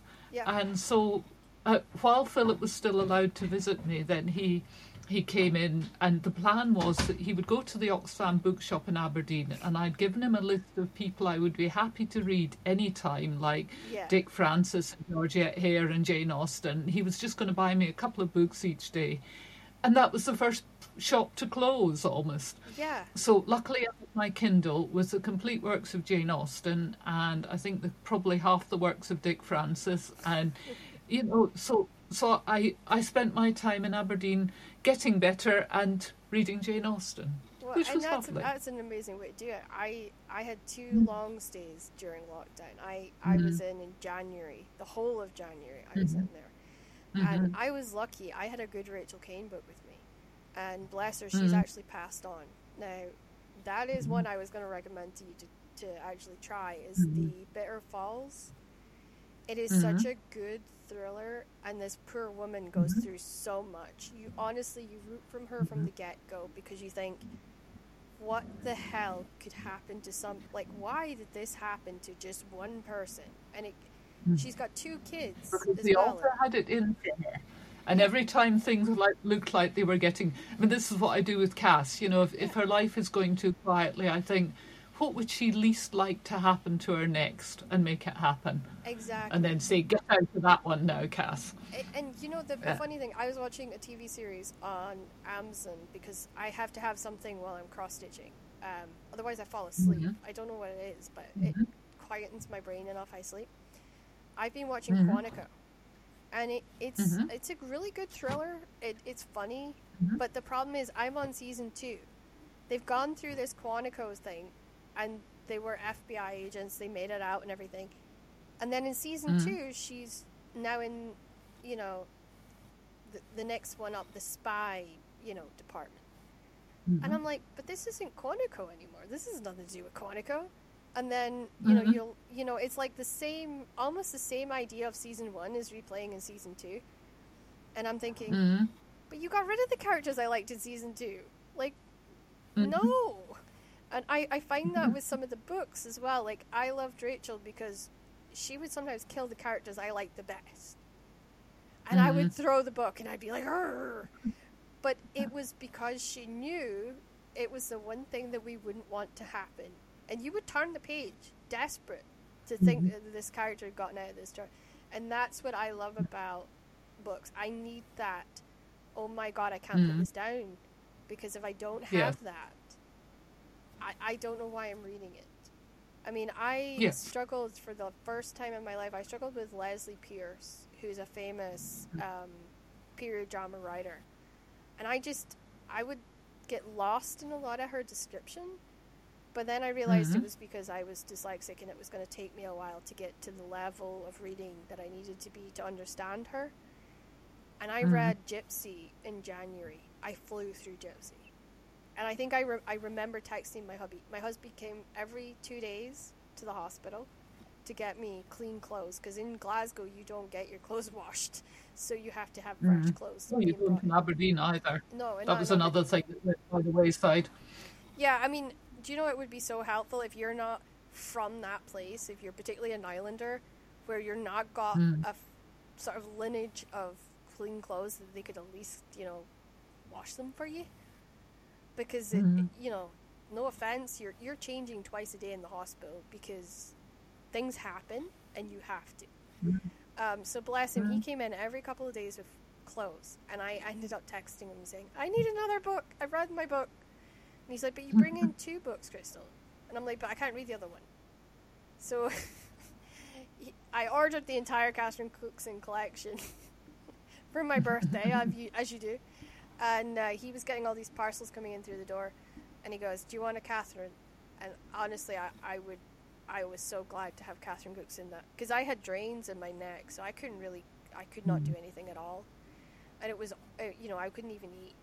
You know, the one thing everybody loves to do is eat, and I, I, I literally couldn't do that either. So, it was, it was nice to have that escape and that kind of, ah, Mhm. moment. I, I did, and I, I discovered a couple authors this year that I didn't know of, who I really have enjoyed, and they're YA novelists. Um, you know, it's weird to think that I've gotten to that stage of my life where I can almost pick up anything, and I can judge whether I'm liking it or not. And I have gotten into the habit of I now send my books that I don't like down to my mother-in-law, who then distributes it around her friends, and if they none of them like them, then they go to the charity shop. because I believe in recycling novels. I hate this idea that I mean I I literally found out that somebody burnt their books when they were done with them, and I'm like, why would you do that? And he's like, well, I need a way to fill my fire. Like, but but people can enjoy that. Like, I was so offended that he would burn a book. Uh, it took me a long Mhm. time to get over that one. But there is people out there that just waste it, you know, and Mhm. don't burn the books. I mean, Rachel Caine did a whole series on why you don't burn the books.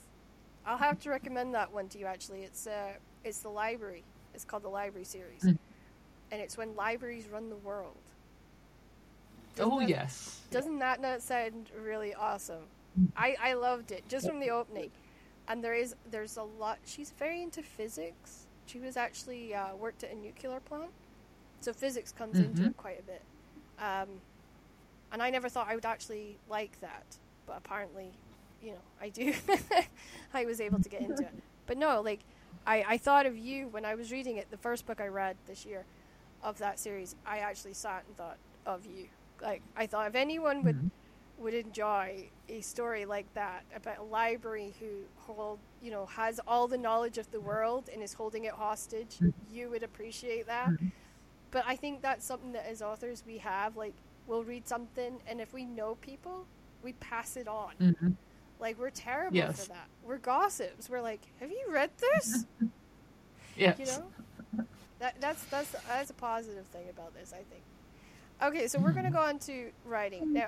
I have so many so many questions that I struggled to come up with just the few that I sent you. So we're gonna start off with how did you go about creating the darker characters that you create in your storylines? Was that on Well, the I think- or was that from conversations, coffee shop, watching the watching It stuff? tends to be when when I'm creating characters, then I have a rough idea of. I I'm not an I, a very meticulous plotter because I find that takes away the writing fun. Yeah. But I have a rough idea of what sort of or what I want the person to do in the story, if I can put it like that. yeah. And then I have to think to myself, what sort of person would do this? Is it something in their childhood that would make them, you know, is it something about the way they grow up? Or is it something that they really want? I, I think it's it's almost an acting job. The characters aren't dark to themselves. No, they're just I- dark to I- us. I don't know how many people think they are actually bad people. They think they are perfectly reasonable people and the rest of the world is being awkward. yeah. So what I have to do is almost think myself into the mindset where what I want them to do or what they have to do in the book is absolutely normal and try and try and think of as I'm writing about them, think of somebody who is to them behaving perfectly normally. Yeah, like it's a logical explanation. I mean, uh, when I Yeah, did my yeah, uh, That's a logical way to behave, they think. yeah, exactly. I mean, even even the most horrible of my villains. I, d- I don't want to give spoilers, but Yeah. uh, in um, the the one which set on the Swan, what was it called? The Shetland Sea Murders. yes, That I think were my two nastiest villains. But to them, their behaviour was perfectly logical. They were supplying a commodity. exactly. So, yeah. I mean, for me, when I did my when I started writing my murder mystery, I was inspired by something that happened in the states, and it was Mhm. I have a lot of friends in the states, and I think that's what people don't Mhm. realize is because you know I I traveled to LA, I spent time in LA, Mhm. and this murder was so awful to me. I couldn't put put it in my mind as why would somebody do this, and that became the context of my book because I Mhm. wanted to see what you know, taking it from a rational perspective and a logical perspective. Yeah. I had to say, well, why would somebody actually do this? And when I found out the real reason the murder had been committed, I was more shocked Mhm. because my answer was much more logical than what the actual motive Yes. was. And I thought, Yes, you know, you, you need to think like that, particularly when you're doing darker characters. Like when I wrote Harold, I Mhm. mean, Harold was Mhm. based on my best, fr- one of my, my close friends, Raven. And Mhm. he has this almost darker side to him because of how he grew up. And I was able to Mhm. kind of tap into his logic and his, his way of thinking to create Harold, but in a bigger Mhm. sense than what he actually is in person. Um, yes, you take little bits of yourself and, Yeah. and swell it out to fill the whole character. Because I think even when you're acting, you have to believe that you're that character. So every time I do Yeah. dialogue, I have to almost step into the skin of my characters. And I can tell Mhm. you from when I did it with the crime novel, I felt dirt. I always had to have a shower after that character, and I still Mhm. do. Even editing, I still feel like I have to go for a wash afterwards. Mhm. But Mm. that's to me how you create not a dark character, but a villain that's people can understand why they've done it, and it's not too out- Mhm. outrageous. Yes. Yes. I, I think I like the fact that we have a similar viewpoint on that. There's so many people that, that have totally different ways of doing it. So, what inspired you to do a series on the sailboat? I think I know the answer to this one, but I know that people will want to know this. And also, the Do you write at all on the sailboat when you're sailing, or is it a case of your hands are too full and you know you have to just my hands are too full and my head is too full. And in theory, you'd think I could go out there and think out brilliant plots, but I can't because I'm busy sailing. But yes, I I absolutely love sailing. We we spent those magical summers in the West Highlands messing about in boats. yeah And then I tried sailing on a school trip and I just thought this this is it. You know? Um and so I used my gap year wages to buy a sailing dinghy. I still have her, a 12 and a half footer. yeah And um, then nearly 20 years ago now I bought my yacht Karima. So if you if you imagine her as a small caravan with a pointy end and sails. Yes. She's she's that kind of size. She's really, really neatly fitted out. Um, and yesterday I spent getting my mast ready to go up, so I will be sailing again soon. And I thought for a heroine, a live aboard sailor would be interesting it's different because yeah. if you're if you're a single-handed sailor, you need to be. It's it's back to this Shetland self-reliance again, isn't it? Yes. If I'm out there in the middle of the boat and something goes wrong, either I fix it or I don't come home. yes Or if I'm out just round the corner and the wind blows up on me, you know. So you have to be. And and Cass is a much better sailor than I am, and has gone much further yes and knows an awful lot more. But, you know, I thought that would be an interesting person, somebody who is used to taking charge. Um, and in the first book, Death in a Long Ship, she is that is her first command. And I'm afraid we sailors do get a bit like, you know, it actually says in the sailing directions, you are the master under God. He is the next step up Yeah. when you are in charge of the and ship. there's a lot of times you call on him because the seas And and in some ways that's important because somebody has to see the whole ship. yeah Somebody has to look and have a plan and know what's going on and then give instructions to other people who don't have that vision. You can't have three people captaining a ship. So I thought that's that would make an interesting detective heroine as well. But the other thing that I quite liked is that she's an outsider to the land world. She doesn't get the idea that you should go into a bathroom, uh, you know, in, in a public toilet somewhere, and there's a tap labelled hot, and above it there has to be a notice saying warning hot water. She's gone, what? Yeah, Are I- people I on land when I moved to the mainland. I got stuck on that a lot because there was no signs Yeah. when I grew up in Shetland about hot water. I was like, No, what the hell no. is this? No, I mean, it says hot on it. I know. How stupid do you have to be not to know that it might be hot? So that so that also on sea, you know, there are no rules except getting yourself home in one piece. Yeah, And so you tend to work by common sense. and that's And so, something that's available a lot yeah. nowadays. And that doesn't always work with land laws, where there are su- fiddling funny rules that there is no obvious sense for. So I, I thought that would be a fun detective heroine. And then, of course, there are the the the sort of ongoing relationship between her and her police officer Gavin, who is a land person. He's he's her opposite. He loves the hills. He loves the land. He loves working with you know sheep and cows and all that sort of thing. His Totally brother has a farm. her, yeah. And yes, it, so it's it's opposites attract. But on the other hand, they're both very similar in that they like silence, they like peace, they like solitude. They like the quiet And I think it could work, about. Yeah, but I think he has, they would have an expensive lifestyle. You know, if they want to settle down and be good Catholic parents with six little Catholic children that sit in the pew in, in sort of diminishing order of height, and which is what Cass's dad would like, of course, being a, Of course. being a dyed in the wool Irish Catholic, um, and definitely not after before matrimony either. There will be a shotgun pointed at Cass, I think, if ever a baby comes along. oh, but, I, I think um, there would be a, a World War Three if there's a baby that comes along for Cass. Well, I don't. I I think half of her would absolutely love it, but she has to understand that she has to give up the sea. I don't think she Because- could though. I don't. I don't think she's. Well, that's what I'm not sure about either. What I I really genuinely don't know whether Gavin, if Gavin wants a family and he does, whether he's going to have to go and find somebody else. Exactly. or whether she's going to have to accept that to have the kind of lifestyle they want, her sailing, her sailing world will not provide the money to keep one person at home.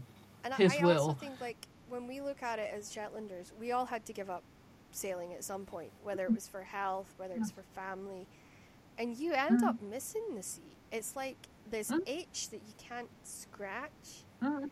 And I mean, Yeah. for me, I couldn't go out in my once my grandfather passed. I, I couldn't go out in a fishing boat anymore because his boat was gone. We had to sell his boat Mm. because of his Alzheimer's. Mm.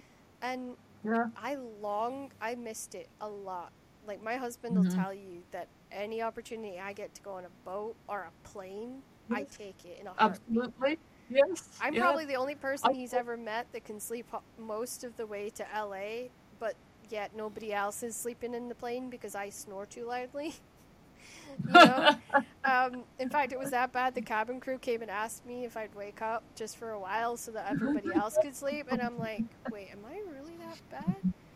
Um, to the Mm. point where my husband, uh, when we finally got to LA, he had to sleep because he hadn't slept the entire Mhm. journey there, and it was like 16 hours we Mhm. traveled.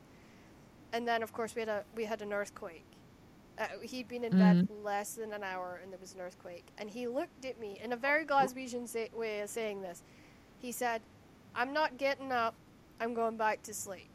This is a, this is a big earthquake, and he's sleeping through it. You know."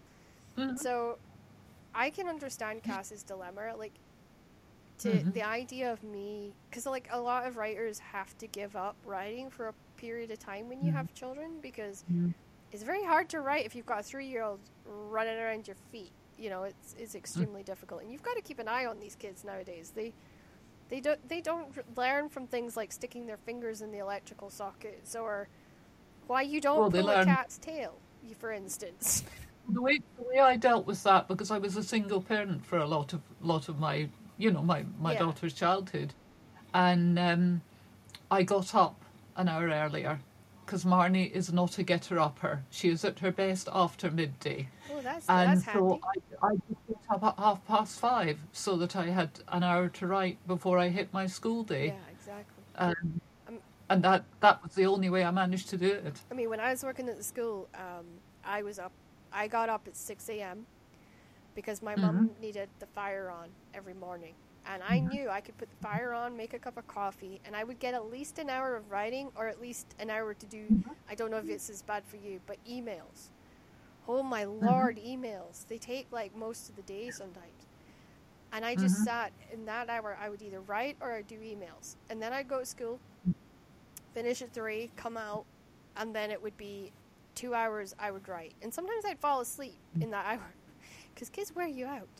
Um, and I Uh-huh. would just write. But yeah, it's, it's a fear of mine to be a new mommy and have to write. Mm. I think my novel will have to be finished before I give birth, you know, if once I get to that point. Um, But Mhm. yeah, I, I want to be able to say to my kids, hey, you know what? Mom was a writer when you guys were little, and Mama was publishing, and you know that Mm-hmm. Yeah. stack over there is all Mom's books, you know. Um, but to me, I mean, that's a legacy I can leave the kids, and you know they can Mhm. tell their grandkids, hey, your granny was a was an author, and she kept it going, and she did podcasts, and she really broke out of the traditional roles, you know. Um, and that's why I like you because I, I look up at you, you and you, you've got that amazing writing career, you know, where you're with a mainstream publisher, you're with a, an amazing agent. I've, I've had a couple conversations with her. She's fantastic. Um, you'll have to let her Mhm. know I said that actually. Um, but yeah, it's like, you know, I, I want to lead the charge forward almost for women because I know a lot of women when they have kids, they think, oh, well, that's it, you know. I don't think Mhm. that that should be the case, you know. Maybe that's just Uh, me. and being I- I don't know if people do still think that, and I, whether, whether Marnie is following my example, but because I was a single parent, I had to work, and so I was I was a teacher, you know, and that fitted nicely with her school holidays, and I thoroughly enjoyed it. That that was my second choice of career. The first one was a writer, Yeah. but now you know she's got two children and she's still an actor well, there you go. and yeah. and a busy one. You see her um, now. Let me see. Does the commercial where the wee boy steals a cake for her for his sister, Mr. Kipling one. Does that ring any bells? Yeah, it does. Yes, it does. Okay, well she's the mother in that All one. right. I mean, it, I think it's incredible that she- been done recently. I think she's learned from you. And I think that's the thing. Like, my mom worked when she had me. I was sick a lot. Mhm. So there was a lot of times she Mhm. couldn't work. And it was just me and her. Mhm. But she had a drive that really rubbed off on me. And it wasn't just from her. Like, it was like a woman thing in my family. Like, my grandmother was Mhm. driven.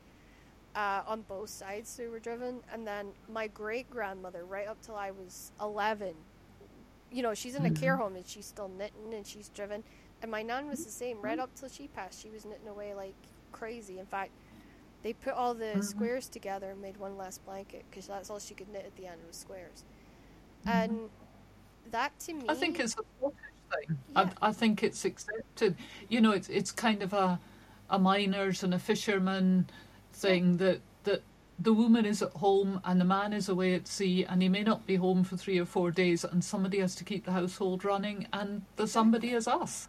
yeah. And the I'm- thing I'm is, sure- like my father used to say, I am the wildest and freest spirit. He's like, you can't just Mhm. do the whole stay-at-home mom thing. You know, you can't even just Mhm. have a job, Crystal. You you take it to the Mhm. next stage where you have to be the best person at the, my work. And I, when I was working with the kids, I did that. I was one of the best support teachers that they could have because I listened to the kids. I played with the kids.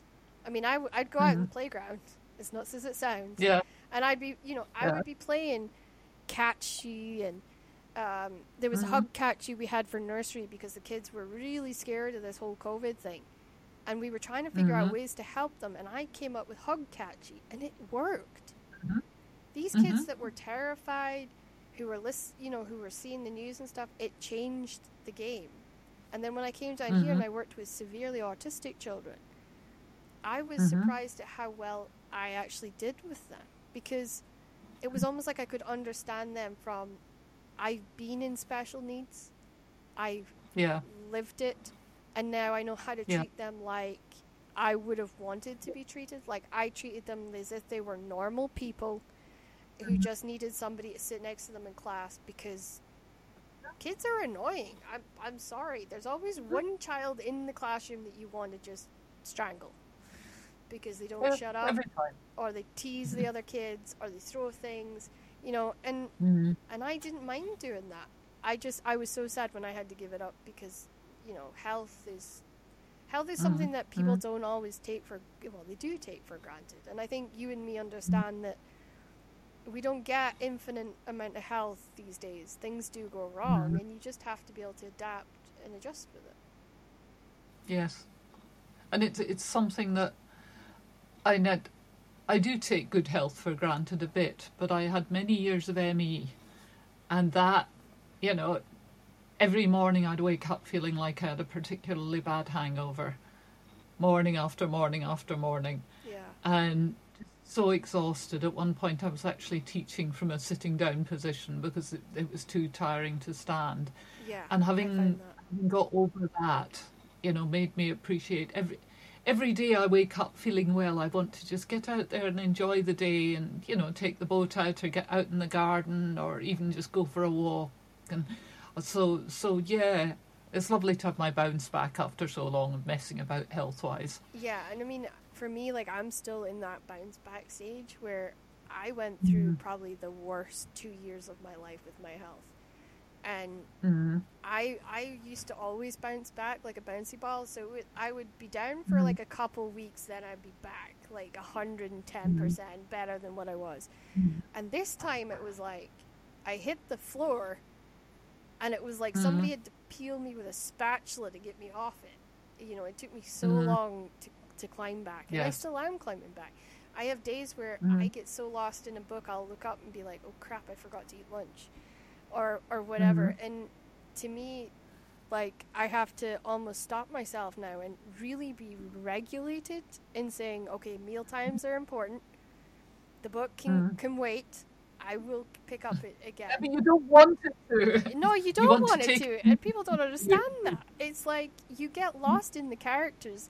I actually have to put Mm. meals into my books to remind me to go eat. you know, it sounds like such a crazy thing, and people don't realize Mhm. that I'm doing it for that reason. Like, I will have a deliciously described meal so that I go eat something. you know, it's almost like a, it's almost like a, you know, permission to go and have dinner or permission to go eat lunch. Um, but yeah, Mhm. I I understand that sometimes I have to write in hospital, and I don't know if you've experienced that writing in hospital, but it, Mhm. it's very different because you've got somebody annoying you every 15 minutes for something, and you're Mhm. like, I Mhm. just want to write. So I ended up writing at night because I had three weeks. I didn't Mhm. sleep for three weeks in the hospital. Mhm. It was like the hardest three weeks, and all I did was Even write. the middle of the night, you don't get peace. Yeah, you never gonna get peace. And I wrote for three weeks, and I finished a book that was over a hundred thousand words. Mhm. It probably makes no sense, and I I've got it with an editor right now, and I've not heard from her in a while, so I'm starting to wonder if Mhm. she's maybe too dug in. Everything. Uh, but yeah, I did have to. I, I had two weeks. My psoriasis suddenly flared up really badly. yeah, And I went over to the doctor. She'd tried me with one cream, but that was just before Christmas. So by the time I realised it didn't work, it was after Christmas. So she tried me with another one. Of course, that was over New Year. And by the time New Year was all over, my skin was red, raw, and horribly painful. yeah, And so I went over to see the doctor, and she looked at it and said, I think we'll have you in Aberdeen today. Go home and pack a bag. I Yeah. didn't realise that apparently psoriasis can turn into septicemia. So I Yes. spent a whole fortnight wrapped, slathered in coal tar, and wrapped in bandages like something from the Return of the Mummy. Um, but it was it was a sort of far, it was part of the old bit of the hospital, sort of six flights up. yes, And I spent my entire day on my own, except for somebody passing me passing me in a tray of food, and Yeah. um, that that I used to transcribe the diaries of my intrepid aunt Isabel that I'd been sort of working over, and and I had a whole fortnight which I just spent solidly in 1917 on the Russian front driving ambulances in my head. yeah, Um, yeah, it, it, it's a good time to get peace and quiet and your meals made for you. yeah. But it, I don't recommend it. I it's don't like it's a recommend good it way. either. Yeah. Way- I mean that's But- that's crazy because we both had you know septicemia scares. Um, I actually had sepsis, but I was lucky. My Mhm. body walled it off. It was like Yeah, no, I didn't actually get septicemia, but she was worried that it was going to turn to that. yeah, It was yeah. most horrible. I mean, I I got it in Shetland. I actually developed mine in Shetland, and it got missed Mhm. by Aberdeen because they had never seen it before, so they didn't know what it was. Mhm. And it wasn't until I Mhm. was back in Glasgow when they scanned me and they were like, "Oh my God, she's," and it was like almost as if everything became rushed. I was ordered Mhm. into the hospital. That night, I was told the joints were coming out. You know, it was Mhm. it was done so Mm. quickly that it was almost like I had to blink and it was all kind of taken care of. Yep. And Yeah. as a writer, I think I don't know if this is the same for you, but I have control issues. So if I don't have a say in something, I don't particularly go well with it, you know. Um, and I, I, I really did find that where I was like, okay, um, hmm, right. Can I have a say in this now? and I didn't get a say in it, but it was good. Um, I, I think controlling tendencies are more teacher tendencies than, than writer tendencies. oh well, But then I- I've I think- got the teacher tendencies. But I, I think, as far as hospital is concerned, I now understand that hospitals are no place for sick people. no. That um, the doctors are far too busy thinking about 10 of you to be able to focus on one of you. oh, I agree. And if you that. want to get well and you want to get out of there, you need to question everything they say. Um, yes. Think about everything they want to do. Make sure they explain everything properly. And I'm afraid I am now the patient from hell, but that is So am through I. experience. Welcome to the club. Yeah. It's, they my call my it micromanaging. You know, I, I got this Mm. whole big speech on don't micromanage your doctors. Uh, I'm sorry, you missed sepsis. I, I, I don't have that level of trust at the moment for you. I said, you got to earn it back. Like, I mean, Mm, you know, I had a surgeon. It was he was such in a, such a rush to get me operated on. They made mistakes. Um, mm-hmm. But I got my jaw joints replaced before he left. Mm-hmm. However, he didn't have mm-hmm. time to hand me over to the new surgeon, so that was awkward. And it was at a different hospital, so that was awkward. And for me, like particularly, I feel for my husband because he's got to drive me to like eight different hospitals sometimes. Mhm. Because all these specialists, they don't work They're out of one place. at sharing notes. They're Yeah. absolute. I, I know they have one big computer that they should all be looking up at, but the number of times I've had to try and chase up Oh, letter yeah. from consultant which hasn't been received by the GP, that sort of thing. Yeah. Or more like letter from the consultant which has been filed by the GP and nobody tells me about it. oh, are, so are I'm you, now you feel like the secretary? anytime I Yeah. tested, I am phoning the, the doctor's surgery to say, have those results come in yet? Ah, well, I, I understand that. I. I do really understand that because I have doctors in different districts and they it is a one system thing. But Aberdeen wouldn't talk to Glasgow, and Glasgow wouldn't talk to Aberdeen, and Edinburgh wouldn't talk to uh, Glasgow, and Glasgow wouldn't talk to Edinburgh. It was such a fight every day to get things organized that I almost wanted to pull my hair out. Um, it's a full time job. Like if you've got, I've got it. My my condition is now classified as um, rheumatoid arthritis, which means it comes from Mhm. juvenile. It means that it evolves and it changes every five years. hmm I have to re-explain that to some of these doctors. Like, Mm. if I go see somebody about dermatology, for instance, because that's how I got sepsis, was actually from my skin. I have to explain it. Or if I go and I see a pain specialist, because that that's the new thing. If you've got a long-term disease now, you've got to see a pain specialist. Then Mhm. you almost have to explain, well, this is the reason that I'm not just going to jump and do everything you say, and this is why I'm asking 50,000 questions because I've been through the the worst mill you could possibly imagine and I've survived and I really don't want to go back there.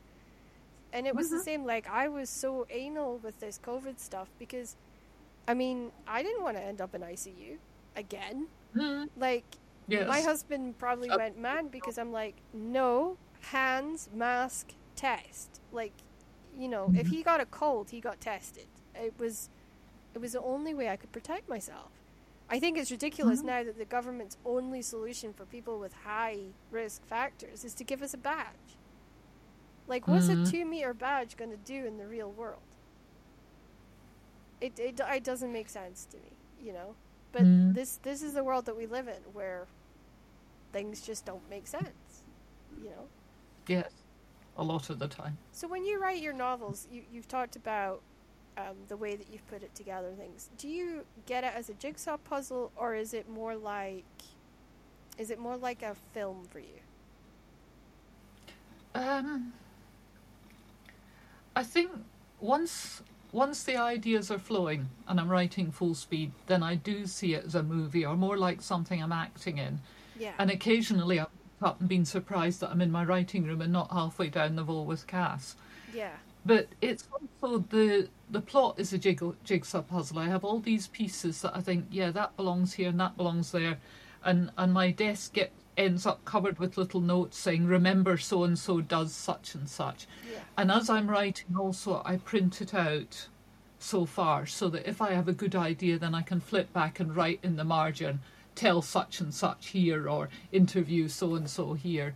Um, so that when I go and redraft, then I've got all these ideas. They're written down so I don't Yeah. lose them. Because you know what ideas which are not written down go like? They just disappear. They disappear. Yeah, I, I'm the same. again. I have I have a breakdown of every chapter, and then I have notes. Oh, no. I tried that the first time. Yeah. Um, the the first three books maybe, Mm-hmm. I really meticulously plotted beforehand, yeah. um, and it just wasn't as much fun to write. Yeah. I agree like that, I, yeah. I usually know who the murderer is, but occasionally at the end I suddenly think, oh, that would be a more surprising murder, and, Yeah. and change. Um, I, th- I So think it's. I think it's. I think it changes from book to book. I think for me, I get Mm. movie most of the time, but then I get Mm. books that are jigsaw puzzles where I've got I've broken down the book maybe four or five years ago, or I lose Mhm. the notebook that has the book written down in it, and I'm like, okay, I've got to put these pieces together from my memory, um, and Some- it becomes something completely different. The things that you remember are the are the key points. That's what the reader's going to remember. Yeah. Well, And, and sometimes it's good that you lose the notebook because it means you get a completely better or different story than what you would have had mm. if you'd kept the notebook. Yeah. Um, because I've uh-huh. recently had that happen to me. I'm actually jigsawing the book back together because the notebook has vanished somewhere, and I Mhm. can't find I can't find it anywhere, and I had the whole book Mhm. broke down in it. Um, so I always Oh. think it's interesting to ask writers because people forget we're human and we don't always have the easiest time in putting these things together. So this is a double barrel Mhm. question now for you. Which characters stayed with you the longest? And is there a character that you wish you could have written more about? Well, I have got very fond of my Cass. Um, I've that's that's ten books now. She's been in nearly eleven. Um, It's a good series. I don't identify with her. People quite often say, "Are you Cass?" And I say, "No." She's like a, a rather wayward little sister who will not take good advice and won't listen to me, her big sister. Um, but I- I enjoy- write, yes. Yeah, I, I enjoy writing about her, and my husband always says I'm bullshit when I'm writing when I'm really immersed in Cass's head. Yeah. A character I'd like to write more about. I invented a whole Norse family for. I, I wrote a, a half length book called Footsteps in the Dew oh, for Oh, wow. publishing at Shetland Noir. And it's a half length crime novel set in Shetland in Norse times. Wow. And the main character is Ranveig, who is the oldest sister, and her mother had died seven or eight years ago at at the birth of, of her youngest brother. And she had this sort of lively bunch of siblings, and I had an awful lot of fun with them and, and taking myself back. It was set in Unst, in Oh, the wow, the, so the the dig up above Lund yeah. and um, I would like to write another half-length crime novel about them and then publish the two together as one book. I think that would be But- amazing. I think that that could be It a would be really it would be nice book. to get time to do it, of course. Yeah, it's but if the I can get time. half off, then maybe I'll have time over the summer. But the problem is the summer is the summer is the time to go out for a nice sail, if at all possible. And I mean, I mean, I find it hard to write if the sun's shining because I'll say to husband, Mm-hmm. "Can you drive me somewhere? Can you take me down to the beach? Can can we go somewhere in the car?" Because unfortunately, I don't drive, so the only way I can get Mhm. anywhere is if hubby's driving. Um, and I think for me, like I do take a notebook when I'm in the car, and sometimes I do take the Mm-hmm. computer with me, and I'll I'll write because I Mhm. write better when I'm in the sun than I do Uh-huh. when I'm, you know, in, in winter. And when I was in LA, because the sun Mhm. rose at five in the morning and it was such a warm place to be, I Mhm. actually felt more better than I'd ever felt in my life because my condition was under control. And I wrote so much in that two week, you know, it was like seven days or something, but I wrote a lot. Like, we'd come back, my husband, you know, was not great in the sun. He would fall asleep, and I Mm. would be sitting on the bed. I couldn't handle his Mm-hmm. his temperature gauge for the, the room, so I'd be bundled under Mhm. blankets, which I had promised the Mexican woman I'd give back, and I was Mhm. writing, and Mhm. you know, I completely adapted to the LA lifestyle so quickly, and I miss it. Mhm. Like I would love to go back and, and spend a bit more time there, and, and spend more time with Mhm. the people, the actual locals, not the not the celebrities that I know, or the wrestlers I know, or the actors I Mhm. know, but actual locals. I mean, I Yeah. walked through the Grove, and it it was such a different feel to walking through Riverside, and I got to see Mhm. quite a bit of LA in that regard. But they don't; they are people that don't walk anywhere, and I Mhm. had to get used to the fact there's no streetlights. There's not a Mhm. single streetlight, unless a business I has put up. that in Shetland. I do wish they had that in Shetland. Yeah, We don't need street lights. no, we don't need them in Shetland, but they do need them in LA. you know, um, or being on the Mm. motorway and you can't see your exit. They need Mhm. lights on the motorway so you can see where your exit is. That would be helpful, you know. Mm. But I I did find that uniqueness of Shetland had reached LA. That's something people don't know. Mhm. There's actually streets in in LA that's named after Shetland places. Oh, good. How crazy is that? You know, We have reached the land of immortality and stars, and we have areas of that place is named after us. Like there was an Unst. I found a street called Yell. I found a street called Shetland. And my husband Mhm. goes, only you would find a street in America named after where you come from. I swear there's Shetlanders in LA. So if you're a Shetlander in LA, I want to hear from you because I know we Mhm. got everywhere. You know, um, Mhm. so I find that I find that the best. Honestly, I, I it tickled me so much when I saw that. So we we've talked a Mhm. lot about editing, writing, and life. So now is more about your hobbies. What hobbies do you take up, and what would you want to explore if you had more time? Well, um, one of my big hobbies, which which I, I do for an hour a day, is playing the flute. Yes. And I started four years ago, so I'm not very good, and I will never get very good. But I'd always wanted to learn, and then one of Shetland's flute teachers, Neil Morris, do you know? oh yeah, um, Neil. Yes. His, his wife was my head teacher for a bit, and, and Yeah. they announced that they were leaving Shetland. I said, but, but I want to learn the, to play. Yes. Because I was oh like, thinking, gosh, "Oh, yeah. And he said, well, now or never. So it took me about three weeks to get even a squeak out of the flute. If you've ever picked up a flute and tried to get a note from it, Yes, Neil and made me I try several times. Yes. bells, I think, by the time he left. And now I'm working on Beethoven. He, he passed me on to another teacher. But I do love that. I practice for an hour a day straight after lunch. And there's a chorus of, of sparrows in the garden. And they sort of appear. There's up to a hundred of them. Yeah. And they appear and they settle down in the flowering currant bush just outside the window where I play. And you see them sort of choosing the best seats and arguing over who gets first look at the programme and whether they've brought the sweeties with them. Yes. And then they just sit and along, and, and there might be not one anywhere, and then suddenly they appear. Um, I think I mentioned dressmaking, costumes for Of course, theatre, Yes. and I've played almost everything in panto. I haven't played the Dame, but I, last, nope, two months ago, Yeah. I finally got to be Cinderella. I'd, I'd been, because I'm tall, I'd been the principal boy, I'd been the sidekick, I'd been broker's man, I'd been the evil woman, which was great fun. Witches are always best. Yes, of course. Um, so finally, in Roald Dahl, I got to play Cinderella. Roald Dahl's Cinderella, not quite the same. Well, it's still Cinderella. I mean, I used to get all the small roles too because I'm only five foot one. So Izzy used Ah, to. yes, you'd get the princess. Oh no, I never got the princess. No, I always Mm. got the evil, the evil ones because I, I could do evil Oh, really well. sidekicks, yes. And Yeah. uh, I always got I got King Rat a couple of times. I was in the panto, Yeah. the pad, Pied Piper, and I got I had to direct the rats. That was my job because I mm-hmm. could fit in the hole. Mm-hmm.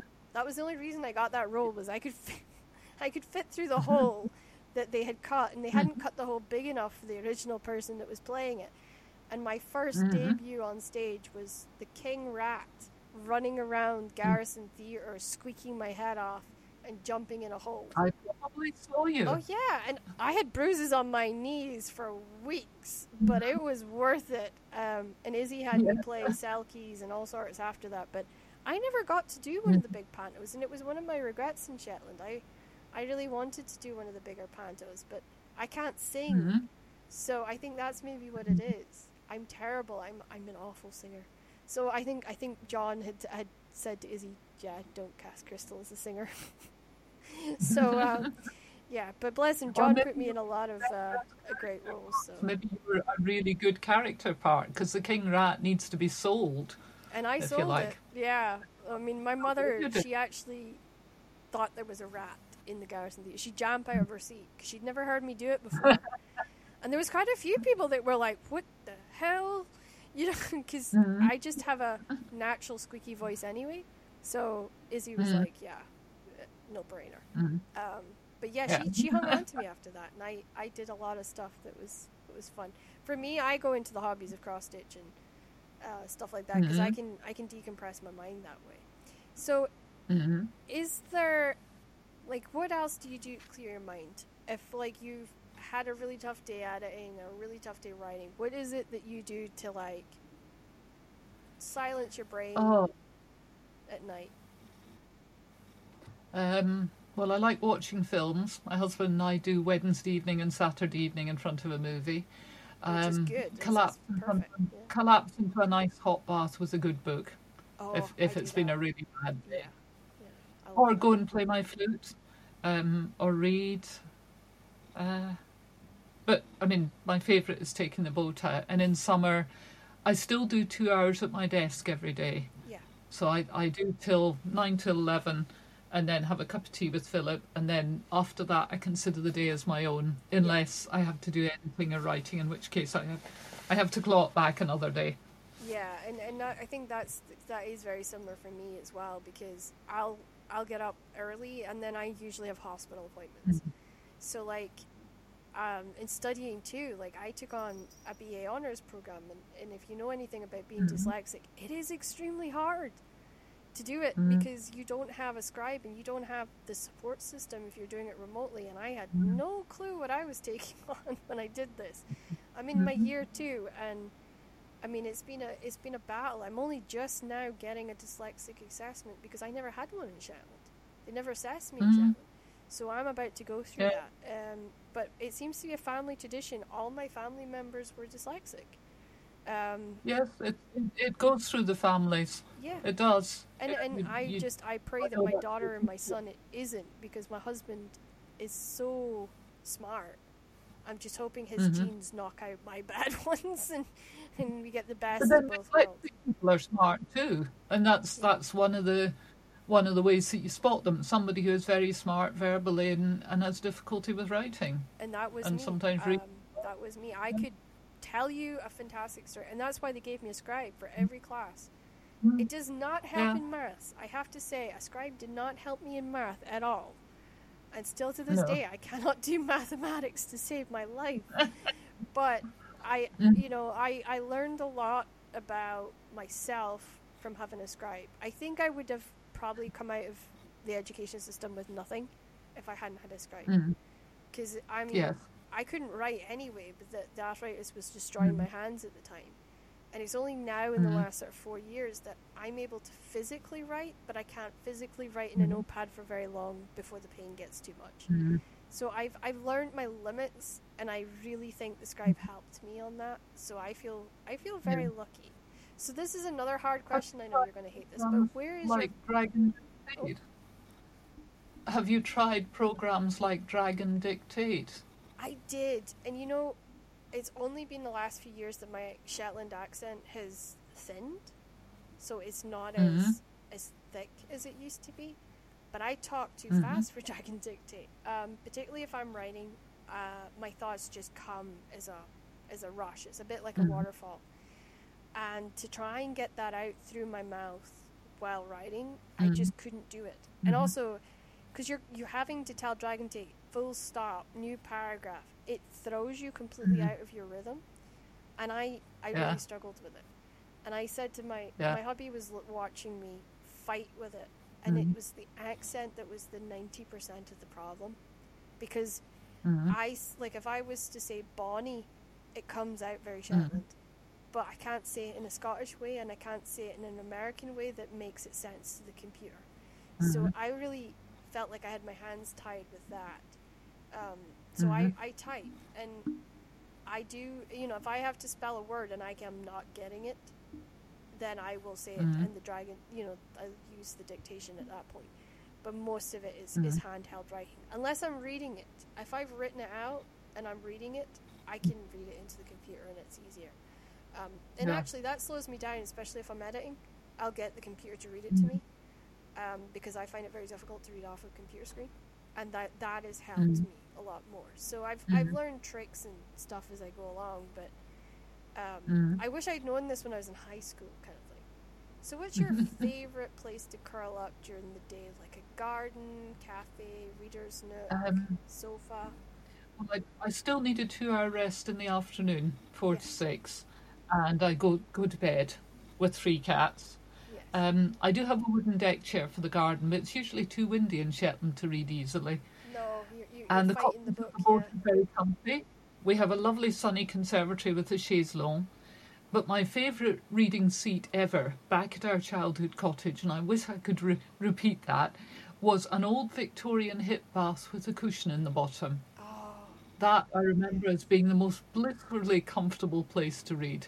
Though I it's only fair to say that my sister said she never could. But I wish I could find another old Victorian hip bath.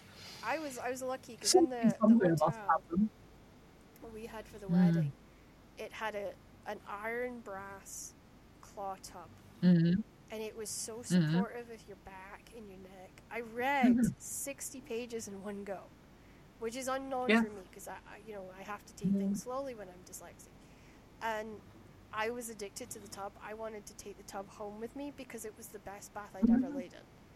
And I picked that Yeah. room out of all the rooms in the hotel I could have had for the wedding. I picked that room because of the Mhm. tub, and it had great window seats for reading too. So I actually prior to going to sleep that night, I was sitting reading an awful classical novel, um, Othello, Mm. in the window seat of the hotel. And I was watching these birds of prey that they have at the hotel flying around at night. Mm. And I was reading, Oh, it was a very spooky read. But it was great. And that, Mm. you know, that to me has been my Mm. favorite two reading spots I've had. I've not got a favorite reading nook in this house yet, but um, yeah, I Mhm. usually have to read in bedtime or in the bath because that's the only time I get to Mhm. read. But yeah, the, so far at the moment, the car is my place to go. Um, if I Mhm. really want to spend a time reading, I'll say, "Hey, Ian, can you take me out?" But I'm actually reading um, Ursula, which is a science fiction novel for my BA honors course, which Mhm. has totally thrown me because it's like politics but in space. Mhm. So it's, it's not a genre that I would have ever read if it wasn't for the course. Mhm. And, and so far, I'm 20 pages in, and I think I know what's going on. But when it Mhm. gets to the mathematics point, I think that's when I will lose the plot entirely because I'll have no clue what they're talking about. But you know, it, it's it's good. So we're wrapping up with the uh, word game. And I Mm. know I sent you the words before we started because I knew Yep. that you would. st- Everybody struggles with this game. I've had people Mhm. ask me, "Can I just give you one word that comes to my mind first? So if it's if you can't tie it to a book, feel free to just give me a word in response, because that seems to be easier for some people. I don't know why, but so the first word is sheep. Okay. Um, I had difficulty with this one, but I came up with The Little White Horse by Elizabeth Goudge, which I absolutely loved as a child. And the the boy in that story, Robin, was a shepherd. I like that. See, I came up with Thomas Harding, so Mhm. um, waves. Waves was a book called Gathering Wind, and it's a story of the loss of the replica Bounty. And I read that the the ship that was made for the Mel Gibson movie, The Oh, right, Bounty, yeah, yeah. they made a replica, and this that continued as a as a sort of taking passengers ship. And I came across the story of how she was lost in a storm because two of the folk on board the Surlanda had actually been on board yeah. in that. Um, so that's that's waves, huge waves. And then I've Gathering got, Wind. Um, Ravens. Now I got this one from. Uh, it was a young adult thing, and I loved it because it was an entire series about the Raven Boys. So that's where I got my Mhm. one from. Well, mine was um, Raven Call Me Brother by Gavin Maxwell. You know, he wrote the stories about the otters, Ring of Yeah. Bright Water. yeah. Well, Raven Call Me Brother was the was the last one of those. Oh! And then I came up with crows because my house outside Yeah, is full of crows at the moment. Yeah, happy with this one, um, but I thought of one one of my favourite um, golden age crime r- writers is Patricia Wentworth, Yeah. and she wrote one book called The Case of William Smith, in which this this man who'd lost his memory in the war came back and he carved animals, and one of them was a key craw crow, Oh, and it was through that's seeing the animals that the people that knew him recognised him. Yeah, that And then we've got Mhm. powdered sugar, which to me This is was how the snow one. I- falls in Shetland. I had a definite idea of a book set in the 18th century with somebody breaking down a sugar loaf because sugar loaves used to be sort Yeah. of tall, pointed things.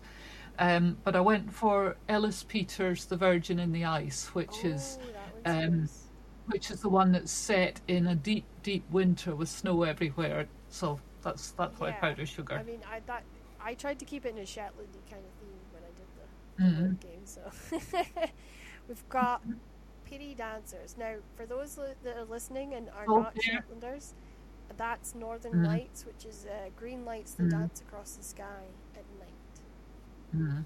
I can't think of a better Um, for that one, I thought the snowman.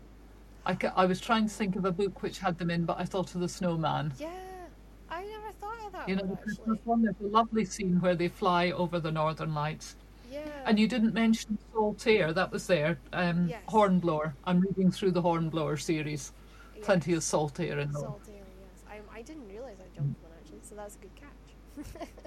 Mhm. well, it's been a pleasure to have you on today with us, I and uh, enjoyed it very much. Thank you. yeah, it's been a good it's been a good session, and I think the readers have learned a lot about us, and we're really demything the whole author mysterious lifestyle because that was the whole point of this series. Um, Yeah. We are human beings outside of our books. We have lives. Oh, we're not definitely. we're not trolls in a cave or those people that are secretly watching you in the cafes writing on their computers because I've, I've met a lot of those but we are actually humans and that's that's the kind of the whole point of this and it's an empowerment series too because we're empowering women and Mhm. we're empowering writers and people with disabilities you Mhm. know we're saying hey guys it's, it's possible to have your dreams too. So i want to thank marzi for being on and uh, i will see you guys all next week